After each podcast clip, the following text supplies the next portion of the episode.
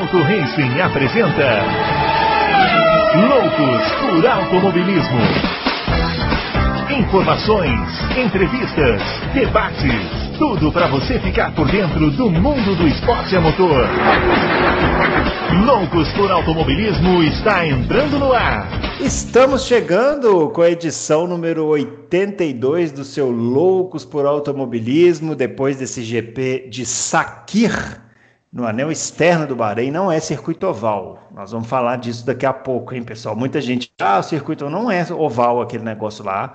Nós vamos falar daqui a pouco direitinho o que, que é aquilo, qual é o formato daquele circuito. Mas a vitória do Sérgio Pérez, primeira vitória dele, uma corrida espetacular do mexicano, né?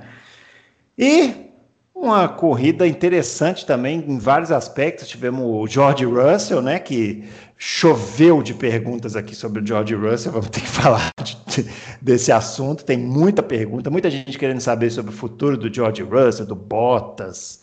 Enfim, muita coisa para a gente falar. E vamos começar chamando o grande Adalto Silva, que assistiu a corrida lá no conforto do seu lar. Adalto, no seu armário aí, em qual prateleira está o Sérgio Pérez? É... Esse ano o Sérgio Pérez subiu de prateleira. Uhum. O Sérgio Pérez estava numa, parte, numa prateleira, digamos, intermediária e ele subiu de prateleira. Eu acho que hoje ele, ele está entre, assim, ele está, vamos dizer, na segunda, de cima, de, de, de cima para baixo, está na segunda prateleira. É, porque realmente está fazendo um ano muito bom. Tudo bem que o carro ajuda, mas o carro ajuda ou atrapalha todos os pilotos, não é só não é só o Sérgio Pérez. Então é, é ele está na segunda prateleira e eu fiquei muito, muito, muito feliz pela vitória dele. É. A corrida espetacular também, né? Você falou do Sérgio Pérez espetacular, do, do, do, do Russell, para mim a corrida foi espetacular também. Eu gostei de tudo, então acho que foi. Teve todos os ingredientes, acho que, que o fã de Fórmula 1 quer ver, acho que teve. É, a Fórmula 1, não sei se foi Teve até brasileiro, né? teve até brasileiro. Teve até brasileiro, Pietro, é, que é um cara que é impossível de não gostar, né? Não sei se, quem viu a corrida no, no, no Sport TV, é, teve uma entrevista depois da corrida que a Mariana Becker fez com ele. Ele é gente boa demais, né? É, então é, foi, teve, teve tudo. Teve disputa, teve safety car, teve muita ultrapassagem, teve tudo. A corrida não faltou nada nessa corrida, entendeu? Foi simplesmente a corrida que a gente precisava ter esse ano que não tinha tido ainda, eu acho. É isso aí. Muito bem, vamos lá. Fábio Campos chegue aqui na mesa. Fábio Campos, é, eu me lembro que no ano passado, quando comentávamos aqui sobre as 500 milhas de Indianápolis, o senhor proferiu um comentário sobre o Alexander Rossi que eu fiquei guarda, guardando ele para essa ocasião agora, que é esse foi um piloto que buscou a vitória. Quando eu vi essa corrida do, do George Russell nesse, nessa, nessa última corrida no, no, no Bahrein, no anel externo, falei, rapaz, é exatamente a mesma situação. O George Russell, desde que ele sentou no carro da Mercedes, ele buscou a vitória o tempo inteiro. Ele foi vencido pelo cansaço, assim, se fosse usar uma expressão cotidiana. Né? Na verdade, foi vencido pela Mercedes mesmo. Mas ele, ele não jamais desistiu. Fiquei muito impressionado com a corrida dele. Você acha que é por aí também? Eu acho que é, Bruno Aleixo, Adalto Silva, grande Adalto. Eu vou deixar a notícia para depois. Não vou dizer agora. Tem notícia nesse programa. no estilo da semana passada. Eu não vou abrir falando sobre isso, mas vou segurar. Tem várias notícias, né? Várias Esse notícias. programa tem várias notícias. É, como jornalista é difícil segurar a informação. Você sabe que é um, você sabe que é uma tortura. Mas vou fazer isso, vou fazer isso para a gente deixar no é. final. Uh, foi exatamente isso, Bruno. Eu acho que a gente viu mais do que do que um cara que busca vitória, assim, acho que todos buscam, né? Se a gente for olhar também no frigir dos ovos, como diria o outro, mas um piloto naturalizado com a briga pela vitória. Eu vou adaptar o que você falou dessa maneira. Absol absolutamente natural absolutamente uh, uh, com a cabeça absolutamente centrado, absolutamente é, é, rendendo, se a gente pode usar também essa expressão, ele rendeu. Ele, a, a, eu fico pensando, apesar de todas as declarações que são redigidas por assessores de imprensa, né? Não há pressão. Não, não é uma disputa entre Bottas e Russell. Não, é só uma substituição do Hamilton. Não vale isso tudo. É claro que isso tudo é declaração de assessoria de imprensa. Estava em jogo ali a o 2022. Quem sabe até um 2021 tivesse eu o poder de decisão. E o menino sentou no carro e entregou no sentido de que não sentiu a pressão, que para mim é o mais impressionante de tudo o que aconteceu em relação a ele nesse final de semana. Naturalmente andando rápido, naturalmente extraindo do carro, naturalmente conversando com os engenheiros. E isso conta muito, porque a pressão a que esse menino foi submetido eh, derruba os que não estão preparados. E a gente está vendo não preparados serem derrubados.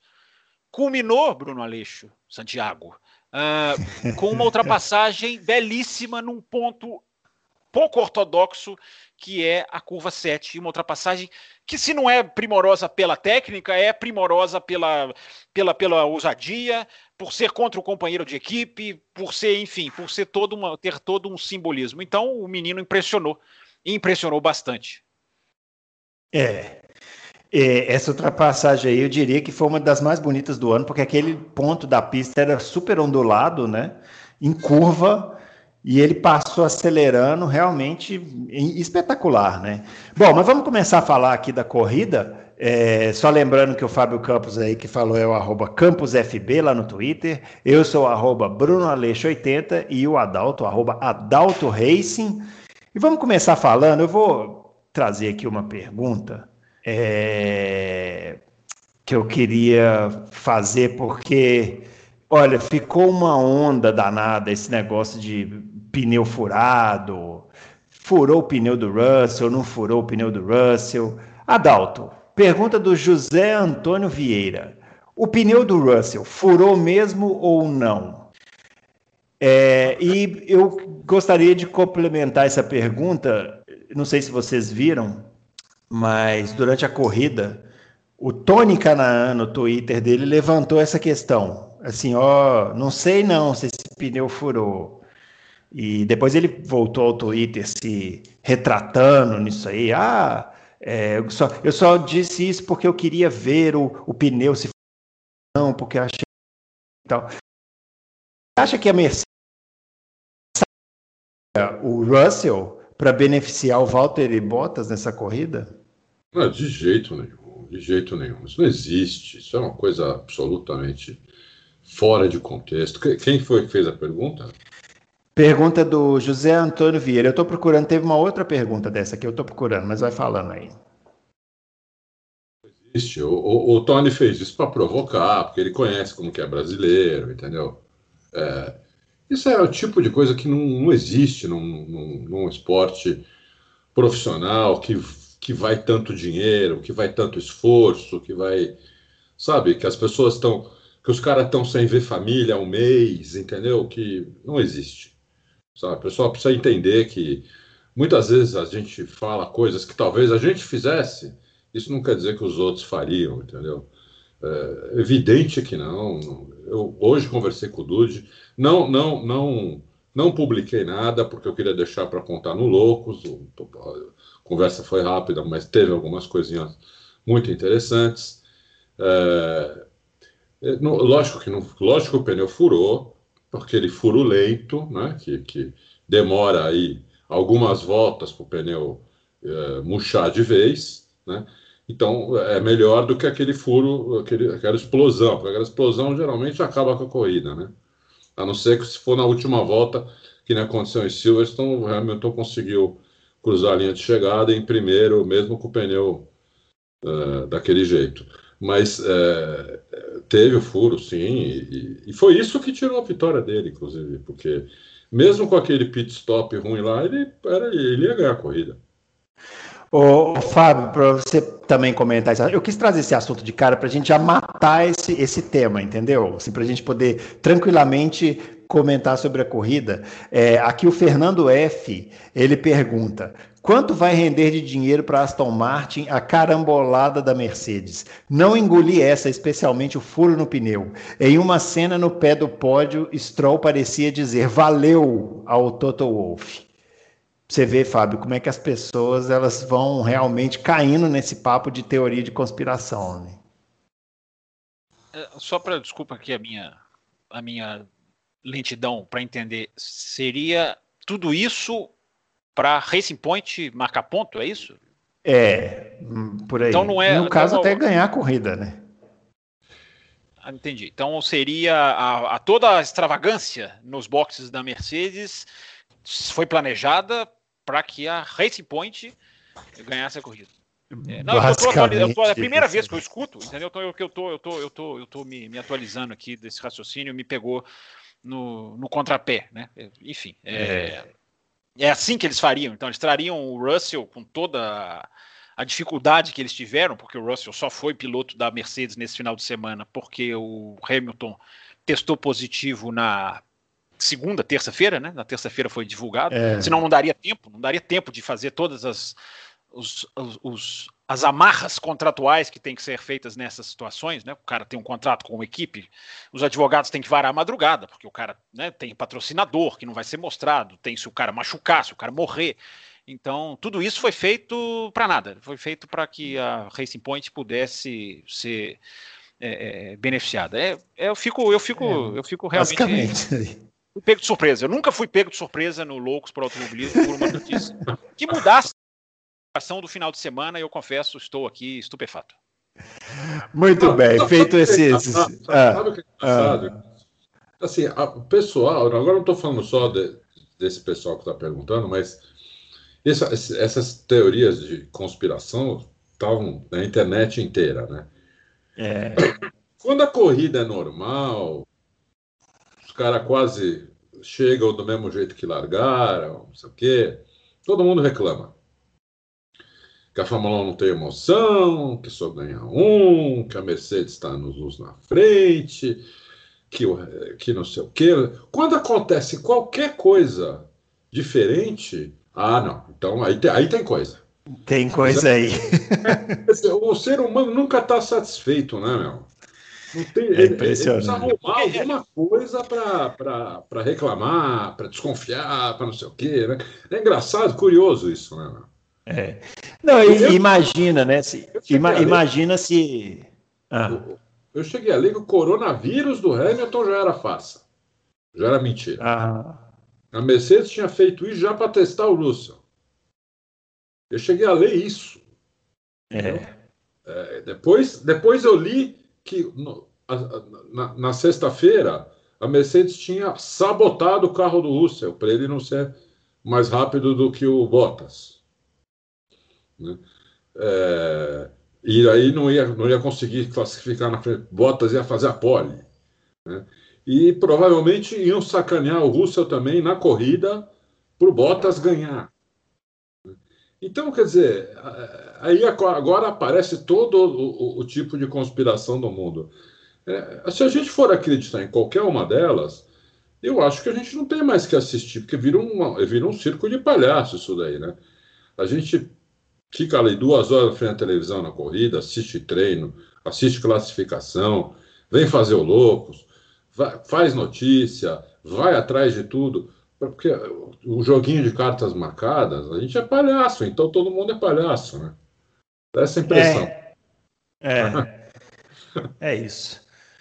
Bom, muito bem, feito essa, feita essa, essa, eu queria fazer essa, porque eu, eu achei, é, é, tudo, foi tudo tão absurdo alguns comentários, nem, nem tô falando das, das perguntas aqui não, em geral, né? Queria geral. fazer essa, é, queria fazer essa, é, essa é já essa ressalva aqui para. É, é, Eu acho bom deixar o registro, porque essa é uma coisa que eu tenho abordado muito e vou abordar. Já falei até para algumas pessoas que eu vou continuar abordando isso em 2021, enquanto eu senti que isso existe, que é uma diferença. Eu não sei até que ponto essa teoria da conspiração se esbarra. Aliás, eu fico muito feliz porque eu estou no Twitter e eu não, nem isso, essas coisas nem caem na minha timeline, então eu acho que eu estou seguindo direitinho quem eu tenho que seguir, porque eu só fiquei sabendo disso agora, essas teorias agora mas é uma, uma há uma diferenciação que para mim é evidente, principalmente na interpretação das pessoas de como a coisa se desenvolve, que é o que eu chamo de existe a Fórmula 1 real e existe a Fórmula 1 das redes sociais. São dois universos completamente distintos. Existe a Fórmula 1 em que as coisas acontecem, o modo como as coisas operam,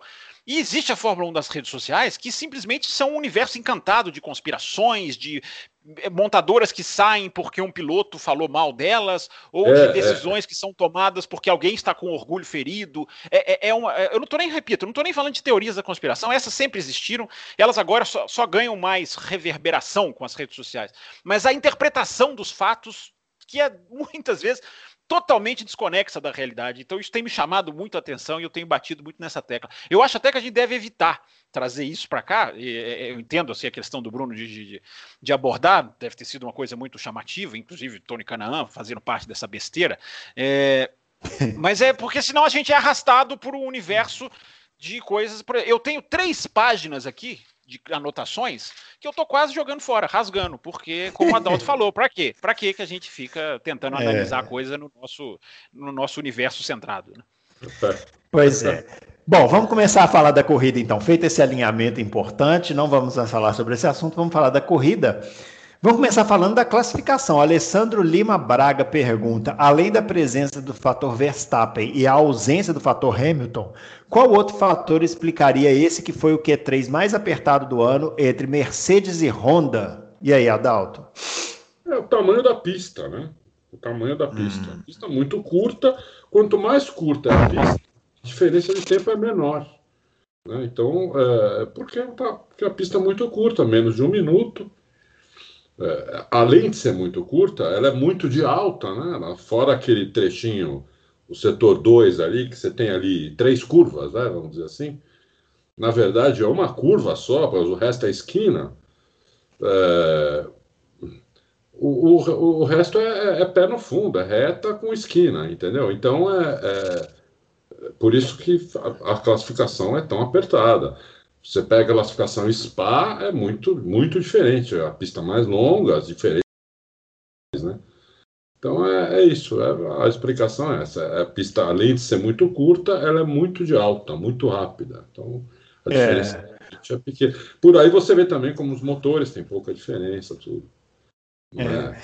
Ó, a pergunta do Pergunta do Romeu Silva Las Casas. Ele quer saber se depois dessa corrida fantástica no anel externo, esse traçado pode preencher a vaga do calendário em abril do ano que vem. Ô, ô, Fábio, eu vi você comentando lá no Twitter que a corrida foi legal e tudo. Eu. Vocês acharam tão legal assim? Eu confesso que eu esperava mais um pouco. Eu, eu, eu não sei, assim, achei. A corrida foi boa, principalmente depois que entrou o safety car, mas até aí o, o Grande Prêmio da Itália também só foi bom depois que entrou o safety car. Não, eu achei boa. Eu achei muito boa. Eu adoraria que eles mudassem e em abril fosse nessa, nesse traçado. É um traçado diferente. É uma, a Fórmula 1 precisa fazer algumas coisas diferentes, né? E isso aí foi uma coisa diferente. É um traçado diferente, entendeu? É um traçado que dá mais oportunidade, inclusive a, a, a outros pilotos, como deu no, no, no caso aí. É um traçado que deu oportunidade, por exemplo, do Leclerc fazer o quarto tempo na, na classificação, que foi um assombro aquilo, na minha, na minha, opinião. O cara com o pior motor da Fórmula 1. A Ferrari tirou a asa totalmente da Ferrari, né, a, a, do, do, carro, né, a Ferrari tirou a asa da Ferrari, é ótimo. Ferrari tirou a asa do carro e o Leclerc falou: você se vira naquele miolinho, o resto é pau na máquina. E foi o que ele fez, ele fez uma volta espetacular, provavelmente a melhor volta que eu vi esse ano alguém fazer foi a volta de classificação do Leclerc, que conseguiu um P4. Foi espetacular. Eu, eu adorei, eu adorei. Mas a e aí, Fábio? Você... É, não, eu, eu mandei, mas podia ser para qualquer um. E aí, Fábio, você que, você que pode falar da corrida?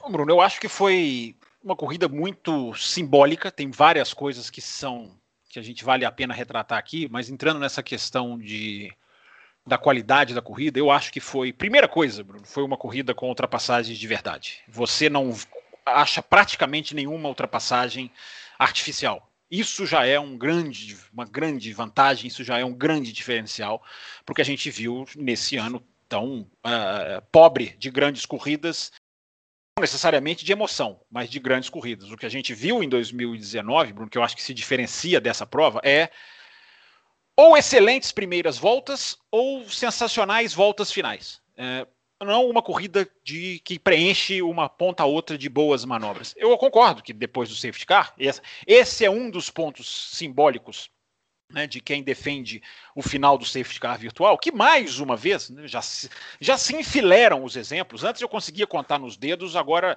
é, só realmente recorrendo aqui às páginas dos meus cadernos, de quantas vezes o safety car salva as corridas de Fórmula 1. Mas antes também, antes também havia, houve disputa, houve essa questão do Russell, houve a questão, enfim, depois houve a questão do, do, dos pitstops da Mercedes, que a gente vai falar. Mas enfim, o começo de prova também teve alguma coisa, teve coisas boas, teve essa questão do Pérez vir recuperando, porque a recuperação do Pérez não foi simplesmente um lance de safety car ou não, houve ultrapassagens que ele veio buscar, que ele ultrapassou o álbum por fora, uh, não só ele ultrapassou por fora na curva 4, isso antes do safety car. É, depois ele ultrapassou, aí eu já não lembro se foi antes ou depois, ultrapassou o Carlos Sainz na curva 5, né? A saída da 4 ali, onde os circuitos se, se conectam, né? É, e ele teve, ele teve, depois ele ultrapassou, aí foi depois do safety car, ele ultrapassou o Stroll, ele não precisou de muito esforço, né? Ele forçou e o Stroll errou. É, então, a corrida foi boa, a corrida me agradou muito, porque principalmente teve esse ar, Bruno, de, de ataque, de pilotos terem que atacar para ultrapassar, para fazer o braço valer. Isso já é uma enorme diferença para o que, que a gente viu, por exemplo, em Portimão, que não foi bem diferente, foi bem ao contrário disso. Só fazendo um registro aqui que o Adriano Aguiar é, mandou aqui falando que concorda com você com relação ao safety car, que o safety car salva as corridas no, no Tá as corridas que, que claro, não estão tão tá legais. Claro, é. Tá claro. É, é o safety car virtual não pode existir. Ele não pode existir. A, a, a, não se pode desperdiçar a intervenção que, que, une o pelotão. É o grande segredo da Fórmula 1, porque é o seu principal problema, é o pelotão que se dispersa. É, o, é a Mercedes que né, precisa de oito pitstops para perder a corrida. Uh, é a Haas que não consegue chegar, não, é, não, não tá atrás da, da Alfa Romeo, que está anos luz da Alfa Tauri que às vezes briga, às vezes. Enfim, o, o, o, pelotão é muito disperso, então você não pode desperdiçar essas. E, e o safety car virtual, ia, ele foi o primeiro acionado, né, no, quando teve o problema, se não me engano, da asa do, do, do, do Aitken, é, ou Aitken, enfim, como queiram. É, depois, vendo a impossibilidade de, de, se colocar um fiscal ali para buscar essa asa, porque não existia o espaço pela pista ser curta, é, o gap que eles falam, né, entre um carro e outro, para dar essa chance do fiscal entrar com segurança, aí eles colocaram o safety car virtual. Ou seja, foi obra do acaso, foi uma coisa do circuito. Fosse outro circuito, ele não existiria, o final da corrida seria completamente outro, oportunidade desperdiçada. Se a Fórmula 1 tem intenção de pensar no espetáculo, ela tem que considerar isso, como ela tem que considerar voltar para esse circuito. Ela tem que considerar se, se eles, se eles quer pensamento em termos de qualidade do esporte, eles têm que considerar esse circuito, porque não dá trabalho, não, dá, não vai haver problema financeiro, como haverá se tiverem que voltar para Mugello, para Portugal, eles vão ter que abrir mão de dinheiro. No Bahrein, eles não precisam fazer isso. Né? O Bahrein é o único circuito uh, da Fórmula 1 que tem quatro configurações aprovadas pela FIA, no nível Fórmula 1. Uh, eh, mas enfim, esse Tilke é que é um horror, né? A culpa da Fórmula 1 estar tá ruim é do, é do Tilke. Que péssimo arquiteto é. ele é. É, to, tomara que só não usem aquele de 2010, que era simplesmente horrorosa, né? O Bruno, Bruno Shinozaki comentou aqui olha rapidinho. Quem, olha quem aparece. É, olha quem aparece. É, ele falando que leu nas rede, an, redes antissociais. Cuida, já fica é, um que atrás, que ah. saiu da caverna para ler que o anel externo do Bahrein é oval, o Alonso é um jovem piloto e a Mercedes fez pitstops bizarros de propósito para o substituto do Hamilton não ganhar a corrida. Todas Por isso ele preferiu voltar para a caverna. Todas, Todas são absurdas. Esses dois aqui ficam falando anel externo, não é anel. Não, é, não tem nada de anel.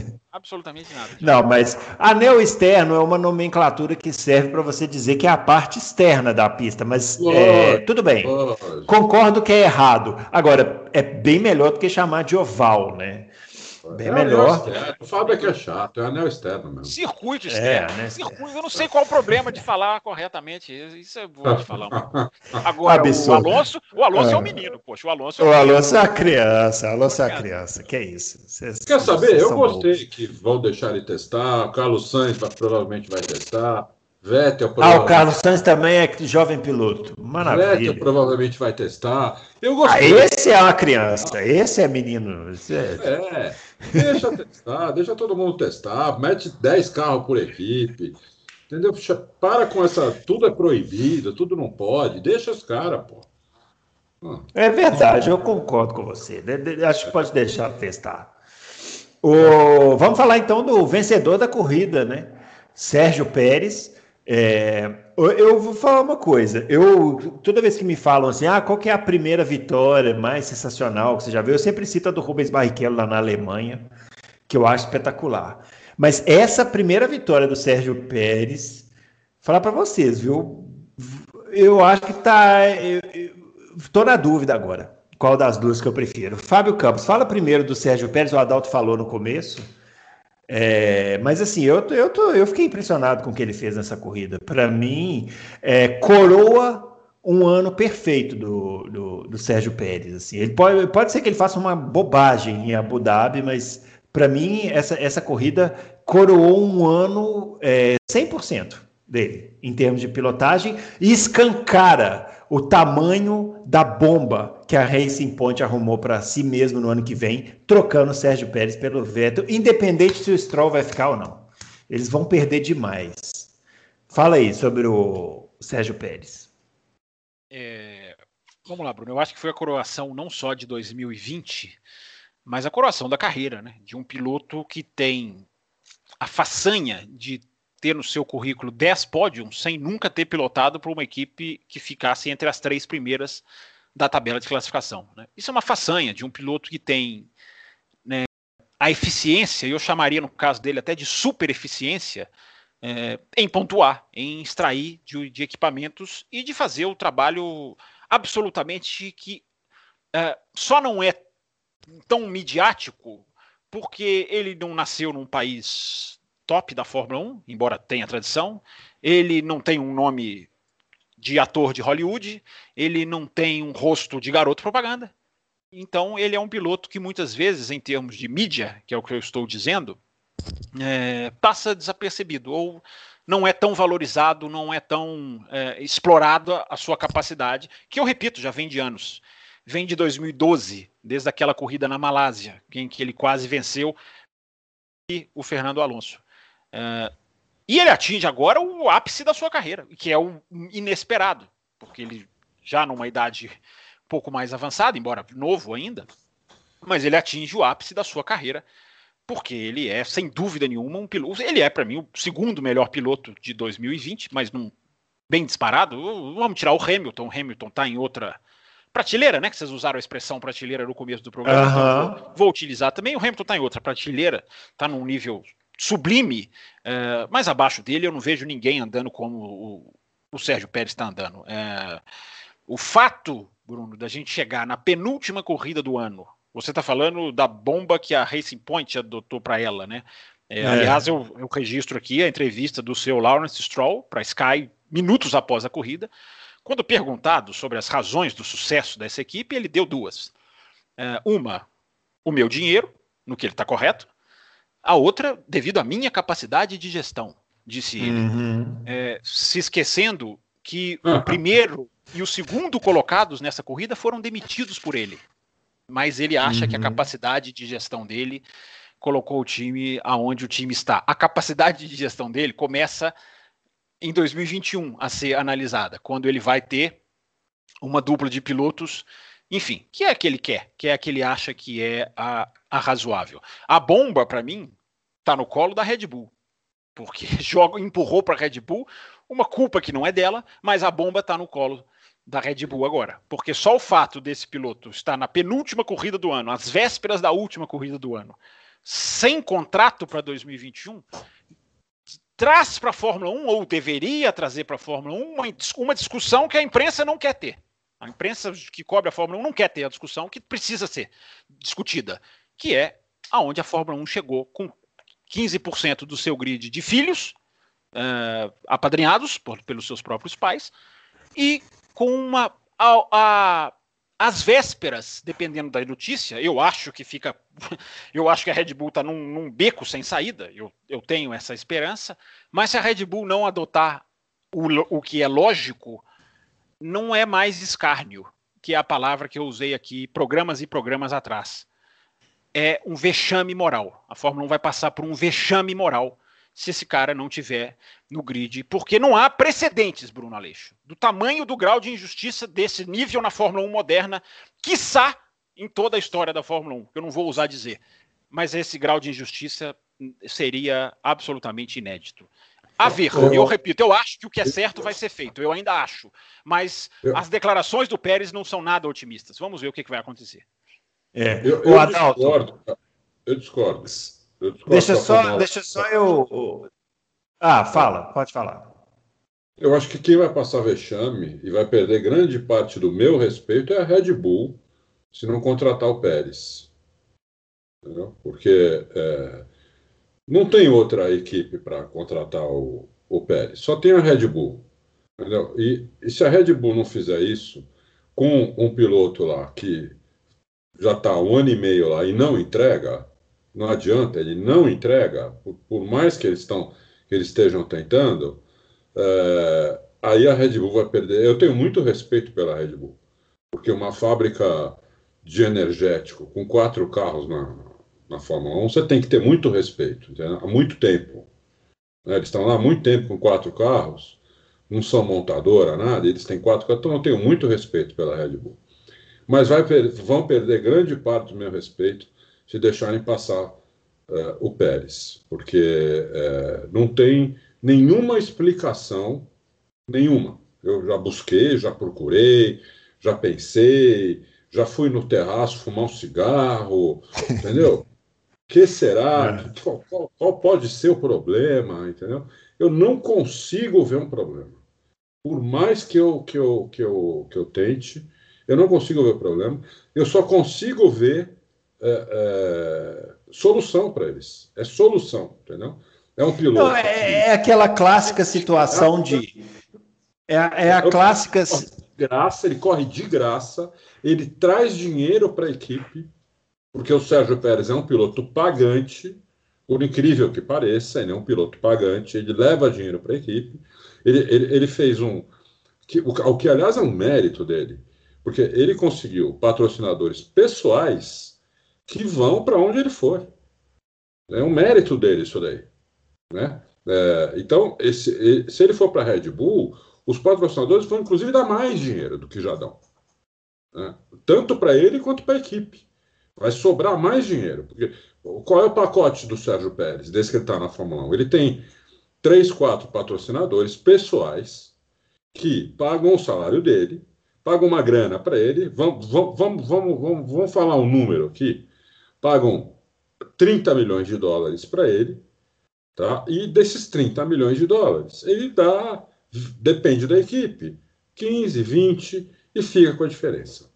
Então ele, ele ganha dinheiro e ainda leva dinheiro para a equipe. Além disso, guia muito. Guia muito, faz ponto, não faz, raramente faz besteira, entendeu? É, então, é, eu não vejo que é exatamente o que a Red Bull está precisando. Então eu não vejo razão para eles não contratarem o Sérgio Pérez. Eles têm quase que obrigação de contratar o Sérgio Pérez para manter o respeito, entendeu? Para manter é, o respeito. Acho que não sou só eu. Acho que muito jornalista vai perder um pouco do respeito pela Red Bull se eles mantiverem o álbum lá e deixar o Pérez fora, fora da Fórmula 1. Mas a é. Red Bull é, é nada mais do que a última porta. A Red Bull só está nessa situação, que eu repito, foi colocada na frente dela, porque outras portas já se fecharam para ele e principalmente a porta da, da, da equipe em que ele está, né? que é foi fechada pelo, pelo, pelo novo dono da equipe. Esse é, eu, eu... Esse, esse é de perder o respeito. O cara compra a equipe, manda embora o melhor piloto para manter um piloto que tem apenas grau de parentesco com ele. Isso no é, topo vou, do, eu... do planeta. É o esporte topo do automobilismo no planeta. Isso... Esses é que tem que Sabe o que eu fiquei pensando? Sabe o que eu fiquei pensando? A gente discute muito ele mandou embora o piloto errado. Eu, eu, eu já nem acho mais isso. Eu, eu acho que é, ele poderia manter o Sérgio Pérez com o Stroll no ano que vem. Sem problemas. O Stroll, o Stroll, o Stroll tá, tá, andando, tá andando do jeito dele lá, mas tá cometendo um pouco erro, pega pódio aqui, faz pódio ali, tá, tá cumprindo o papel dele. O Vettel não vai acrescentar absolutamente nada. A, Re, a Racing Point tá dando um tiro no pé inacreditável. Inacreditável.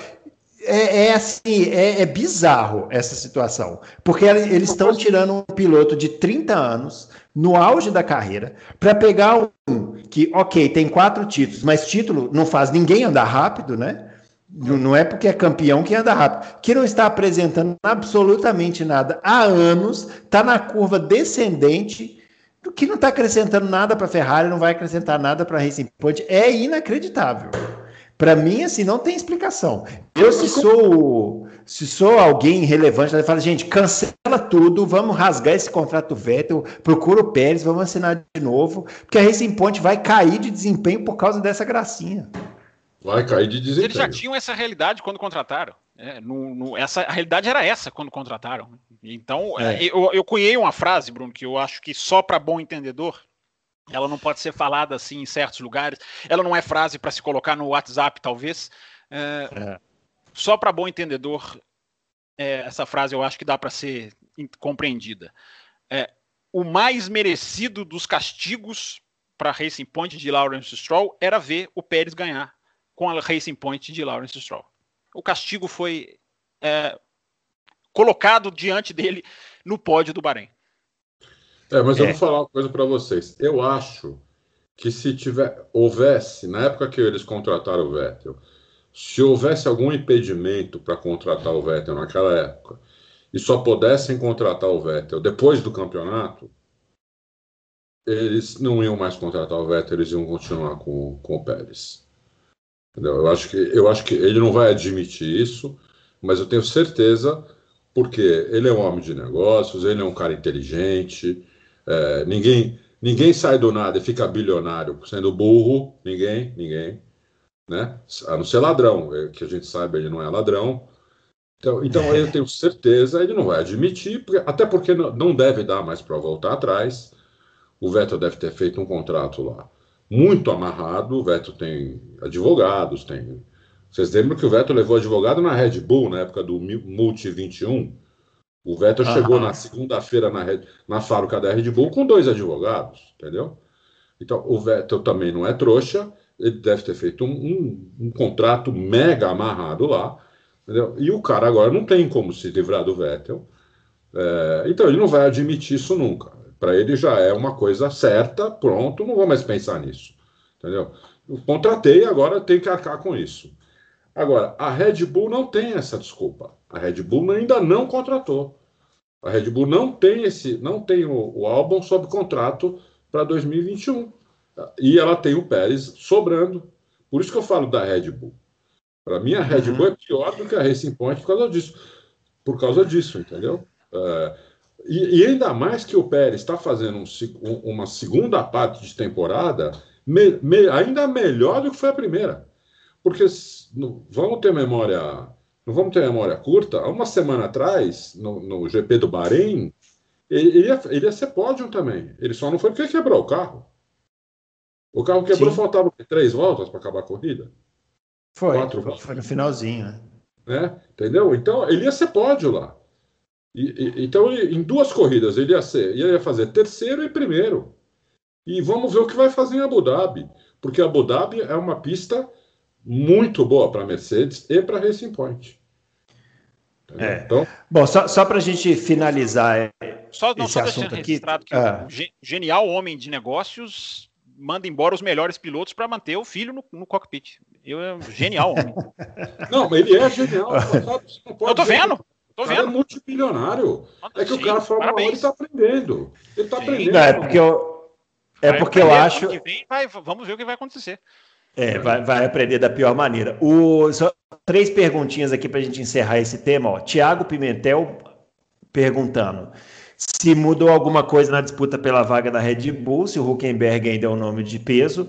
O Rafael Ferreira quer saber se o Alex Albon pode continuar, porque ele falou que o Christian Horner defendeu o, o álbum nas últimas declarações aí e tal. E o Fizanal D4 quer saber quem a gente prefere na Red Bull ao lado do Max, Huckenberg, Pérez ou Bottas. Uh, Fábio Campos, o, tem chance ainda do Huckenberg ou não? Não, eu acho que não. É... Depois dessa corrida, é engraçado, né? Porque essa corrida não só viu eu acho que as chances do Huckenberg desaparecerem, como viu as chances do Ocon na Mercedes, é o que é um paradoxo, né? O Ocon tão feliz no pódio, é, é no dia em que as suas chances de ser piloto da Mercedes se evaporaram completamente, ele que tem uma ligação ainda é, com o, o, o, o Toto Wolff. É, eu acho que a questão, e aí é um, e aí é um motivo da minha crítica, né? Só a gente está na penúltima corrida do ano e a Red Bull ainda não tomou a sua decisão. Eu acho que a gente vai ter a mais clara das provas. E eu acho que esse corrida, essa corrida no, no Bahrein foi a prova de várias coisas, né? Como eu estou falando do safety car, é, como eu já falei da questão de quem não defende a ultrapassagem de DRS, a gente teve a prova de que vale a pena continuar defendendo essa essa uh, essa filosofia, enfim, é, daqui a pouco eu falo mais sobre essas, essas lições do Grande Prêmio do, de Sakir, mas a gente vai ter a, a, a, mais clara das provas se a Red Bull opera com, com interesses esportivos ou não. Né? A gente já sabe mais ou menos como as coisas são, mas a, a prova definitiva a gente vai ter agora, porque não existe, não existe justificativa esportiva que tem, não existe dúvida esportiva para ser tomada de um piloto que se arrasta e um piloto que até vencer corrida com equipe média. Não existe a, a, a, dúvida esportiva. Existe a dúvida por trás dos panos. Existe a dúvida dos interesses. Existe a dúvida dos negócios, do, da nacionalidade, dos acionistas da equipe, é, de outros interesses, de vender latinha, de outros interesses, que eu repito, vão ficar absolutamente escancarados a partir de agora com a decisão que a Red Bull vai tomar. Por isso que eu digo, caiu no colo dela. Se outras equipes já tivessem pego o Pérez, como eu acho que poderiam, ou deveriam até, é, a Red Bull não estaria nesse dilema. É, mas a série de portas que vão se fechando, a Red Bull ficou sendo a última porta, então a pressão está para cima deles agora. Muito bem. O... Só que uma pergunta do Márcio Zaparoli o Adalto, perguntando o seguinte: se a Mercedes Rosa, usando todos os componentes permitidos da Mercedes Prata e com Vettel no comando, será capaz de, desaf será capaz de desafiar a Red Bull é, em 2021? Eu, eu não tenho bola de cristal, mas tudo indica que não. Tudo indica que não. Porque. É a Red Bull tem o, tem o Verstappen, né? É, tem o Adrian Newey, tem a estrutura, pode até ter o Sérgio Pérez, devia ter. É, então, acho que a, a, enquanto a, a, Racing Point vai ter o Stroll, que apesar de ter melhorado, ainda é um piloto me, mediano, né, como ele tem vários na Fórmula 1, e o Vettel que está em, em decadência, entendeu?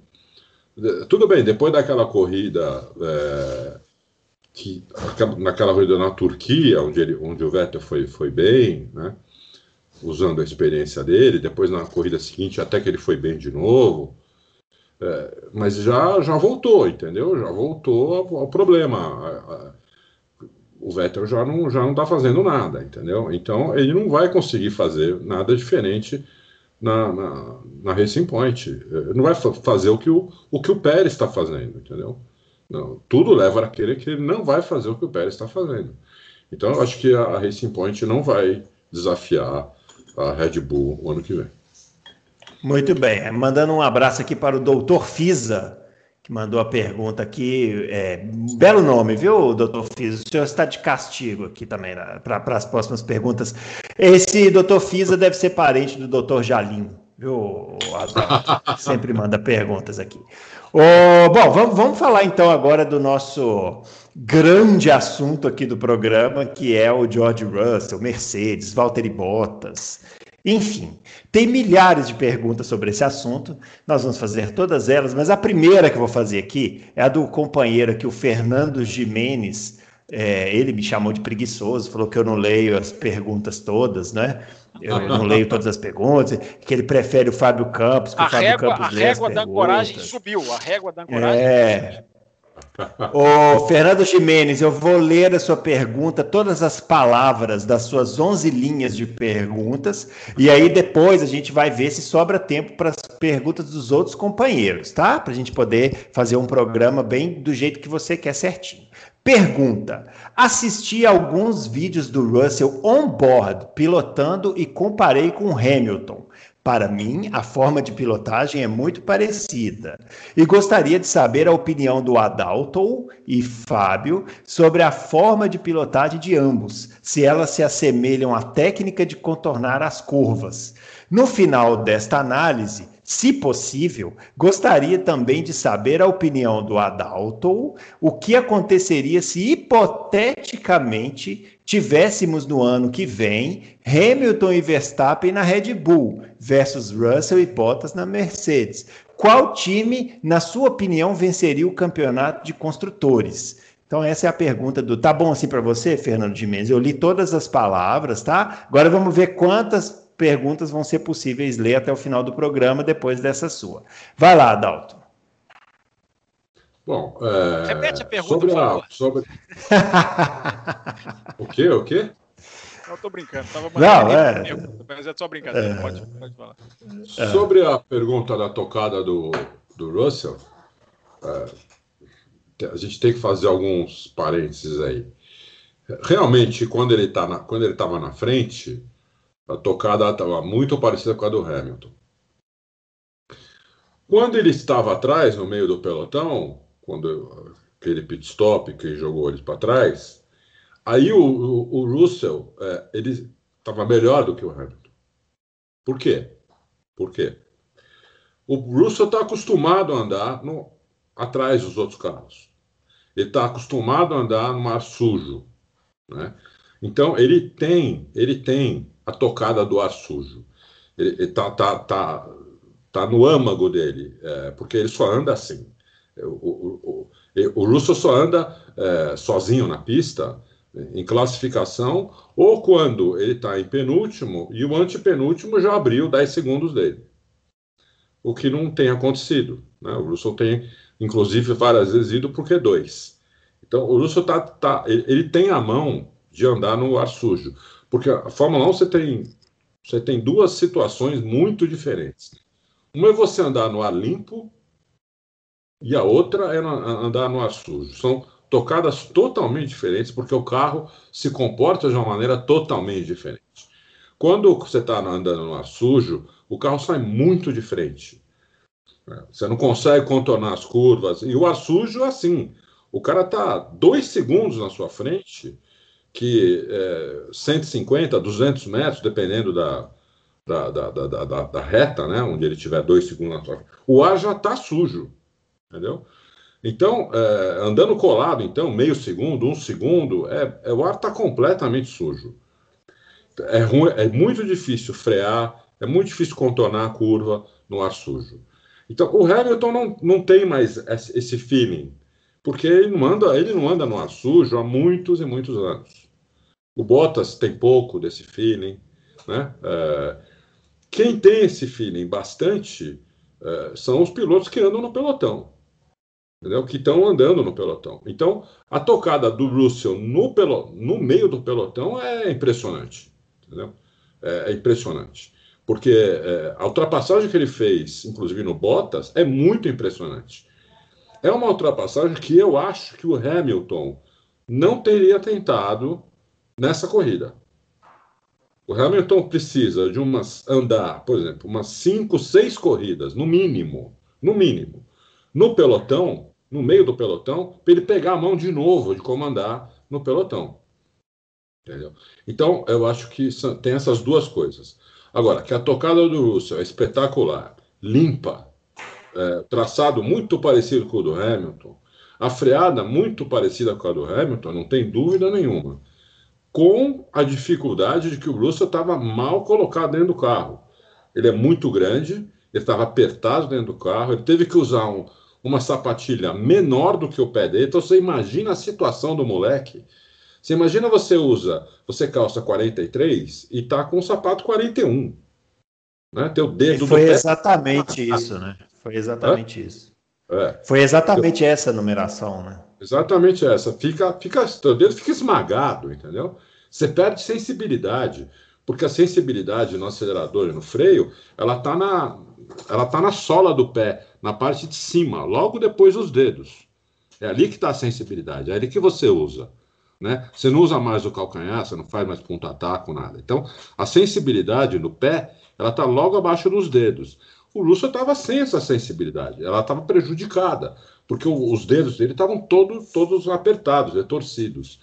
Então, mesmo assim, ele fez essa corridaça, ele fez essa. Foi espetacular, entendeu? Agora, ele tem a mão de andar, andar no pelotão. A ultrapassagem sobre o, sobre o, o Bottas foi simplesmente espetacular. Não só no local, mas por ser o mesmo carro, entendeu? Sobre um piloto e sobre um piloto muito bom, que é o Bottas. E já estão achando o Bottas aí, todo mundo colocando Bottas como um lixo tá todo mundo louco. Né? O Bottas é ótimo piloto. Ele fez uma corrida ruim, ele teve um final de semana ruim, é, mas ele é um ótimo piloto, entendeu? E, e, o que valoriza muito mais o que o, o que o Russell fez. Né? E não foi sobre qualquer um que o, que o Russell dominou. O Russell dominou completamente o Bottas na corrida, completamente. Com todas essas desvantagens que ele tinha por causa do tamanho, sem ter andado nesse carro ainda. Né? Então, isso valoriza muito o Russell, muito. É, essa, essa foi a, a, primeira pergunta. Agora, Verstappen e Hamilton na Red Bull, não, não, não, não saberia dizer, porque é, eu acho que o Verstappen levaria vantagem na Red Bull, como o Hamilton levaria vantagem na Mercedes. Talvez uma pergunta melhor fosse como seria Hamilton e Verstappen na McLaren ou na Renault, um carro que os dois nunca tivessem andado, né? Na Red Bull é evidente que o Verstappen leva vantagem e na Mercedes é evidente que o Hamilton leva vantagem. É... E o Russell e Bottas na, na Mercedes, o Russell ia, ia, ia, provavelmente, porque uma corrida não não é definitivo, né? ainda mais num circuito diferente, numa situação especial da Fórmula 1, não é definitivo. Eu acho que nós vamos saber isso na próxima, porque provavelmente o Hamilton não vai correr em Abu Dhabi e o Russell vai correr lá. Aí, se acontecer a mesma coisa, é, dá para dá quase dizer que é definitivo.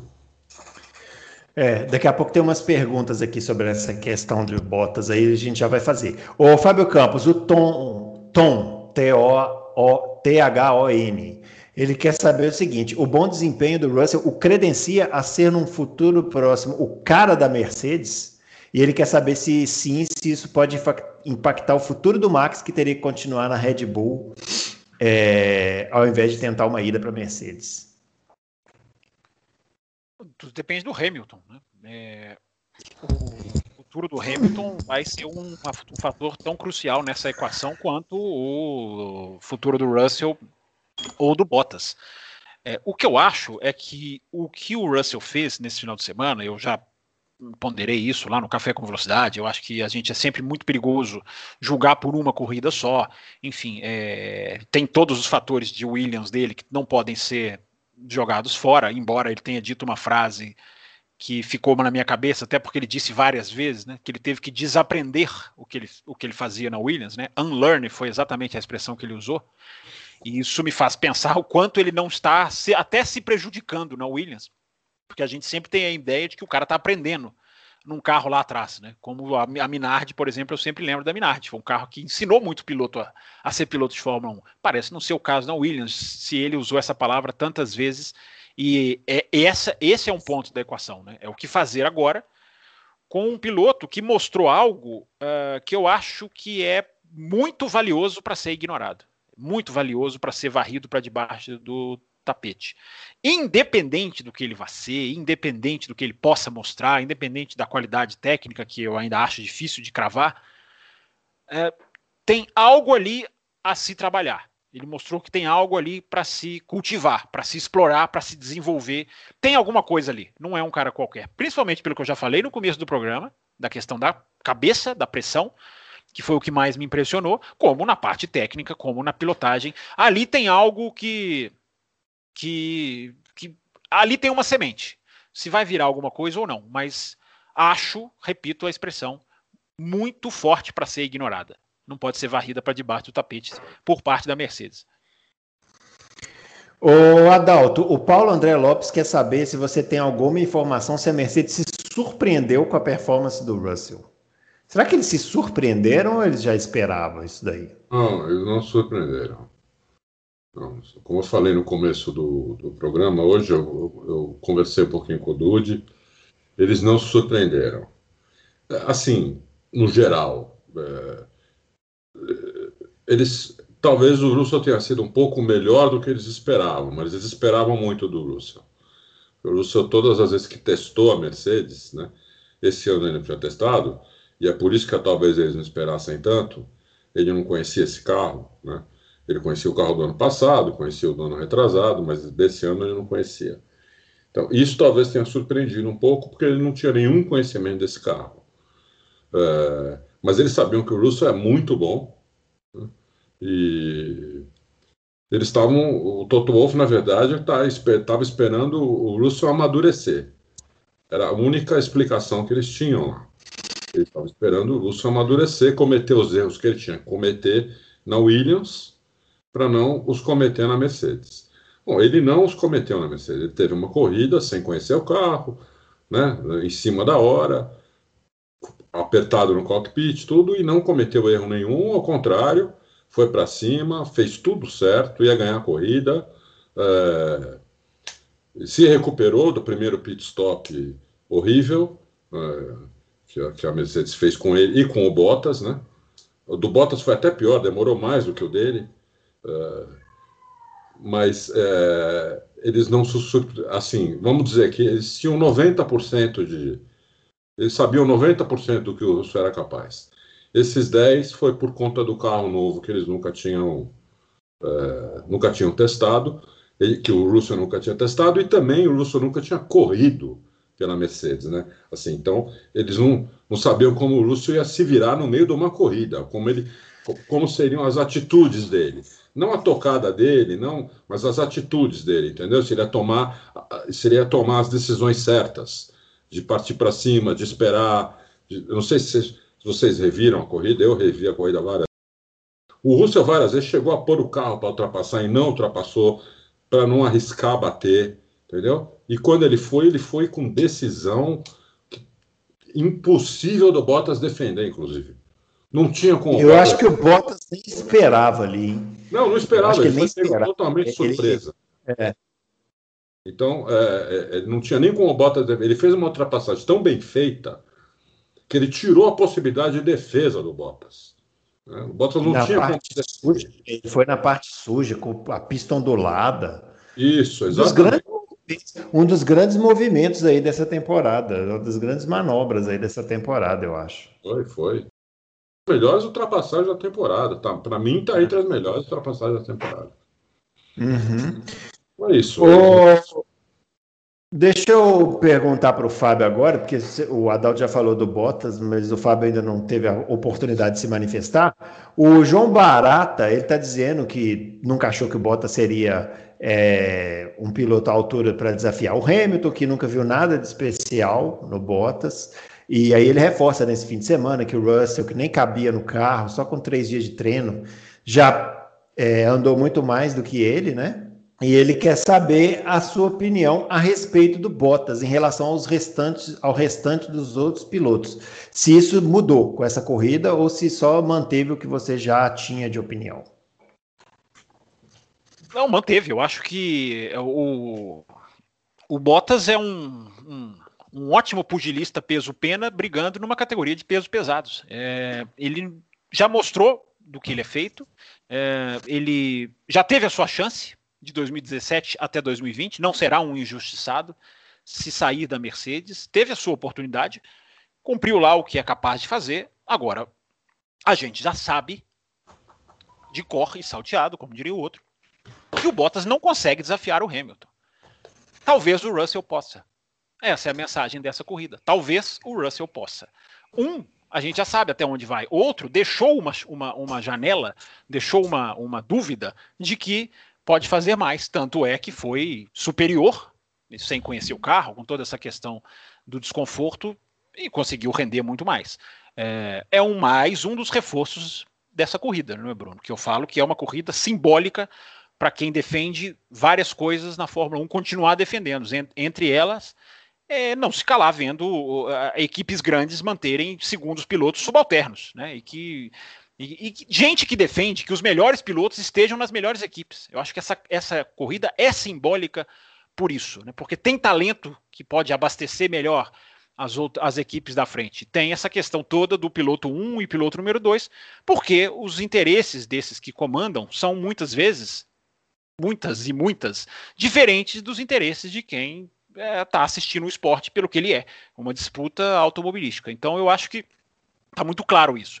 Eu vou até mais longe do que eu tenho visto muita gente falar, porque o Bottas já tem contrato para 2021. Uhum. Eu, eu faria lá Red Bull, eu trocaria já, trocaria agora para 2021, já faria essa substituição e, e, e, porque não há o que justifique não trocar, na minha opinião, a não ser a, a, famosa filosofia dessa geração Total Wolf de dirigentes de paz nos boxes. Né? A paz nos boxes é, o, é a filosofia mestra.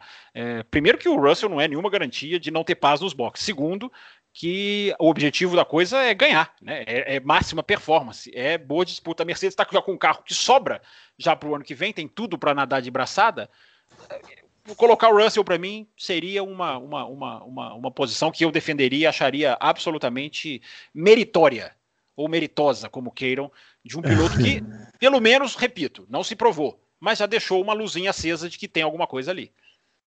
É, hoje que a gente está Hoje que a gente está gravando o programa aqui, só para você comentar em cima disso também, Adalto, é, nós estamos gravando aqui no dia 8 do 12 e pintou um, um zoom, zoom, zoom aí nas redes sociais, porque parece que, ó, o Rons, nosso confrade aqui, está perguntando, hoje eu li que o Bottas retirou a referência da Mercedes da rede social dele e o Russell fez o mesmo retirando a Williams. Seria um indicativo de que os de que pode haver uma mudança já para 2021. E o Fabiano Aroeira de Almeida, após esse final de semana e com notícias exaltando, se não endeusando o poder da, empresa, da imprensa inglesa, seria o poder da imprensa inglesa seria capaz de impor George Russell no lugar do, de Bottas e talvez até mesmo desmotivar o Hamilton a continuar correndo. Adalto, você viu esses movimentos aí de redes sociais?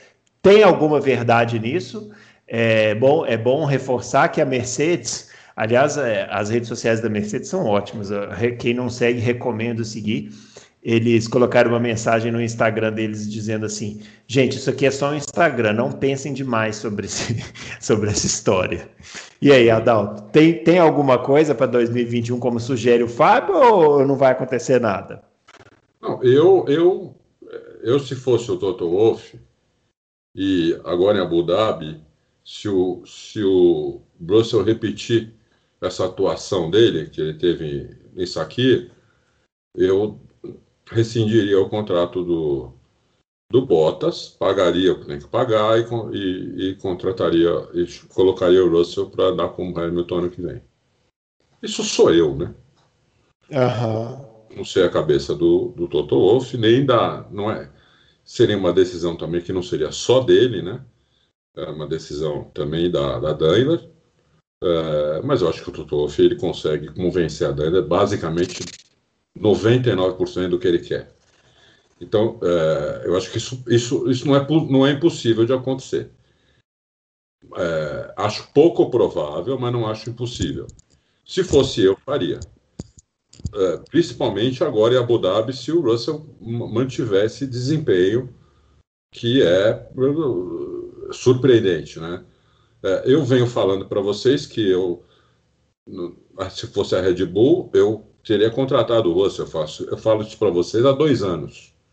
Eles falam que não, que ele, contra, ele tem contrato com a Mercedes, Toto Wolff não quer, ia liberar. Não quer liberar, tem. tem então, claro, mas. A, a, Red Bull paga, a multa e pronto, entendeu? Deixa eu te perguntar, então. Bispo. Ele vai Deixa eu te perguntar aqui. Não é assim não, Adalto. Não é assim não. Esses não, é contratos assim. não são, esses contratos não é são. Exatamente a, assim. A, as empresas não investem milhões num piloto para chegar outro e roubar por dinheiro. É exatamente eles têm, assim. Eles são donos do piloto. Eles são não, donos, não são. Eles têm cláusula de saída. Os caras não investem milhões para perder o cara só por causa de dinheiro. Seria muito fácil. Todo negócio tem risco. Futebol. Não existe negócio sem risco. Não existe não. negócio. Mas deixa eu perguntar aqui para vocês. Esse aí, esse aí foi outro zum zum zum que apareceu hoje.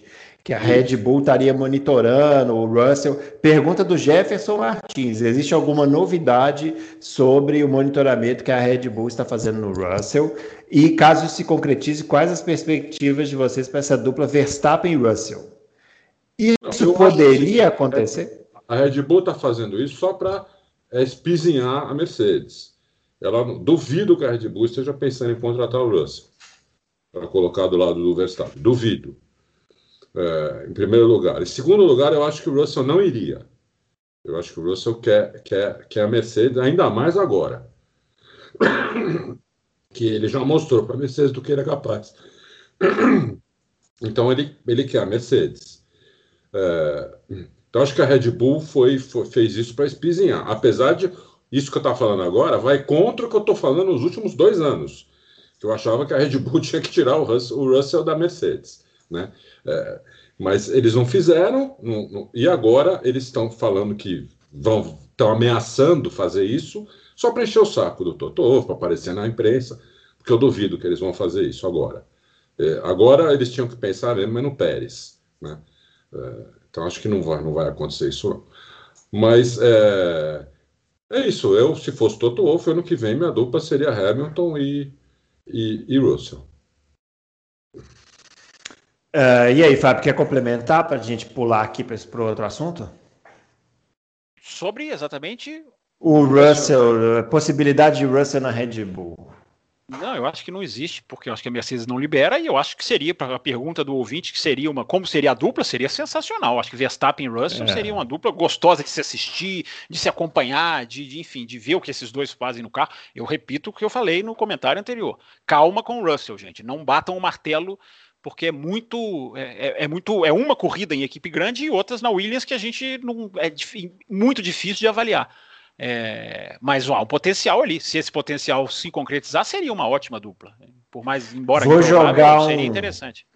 Vou jogar um temperinho aqui para gente, a gente ver. O Pérez na Red Bull com Verstappen. Eu, no início do ano, diria tranquilamente que estaria de meio segundo a seis, sete décimos atrás o ano inteiro.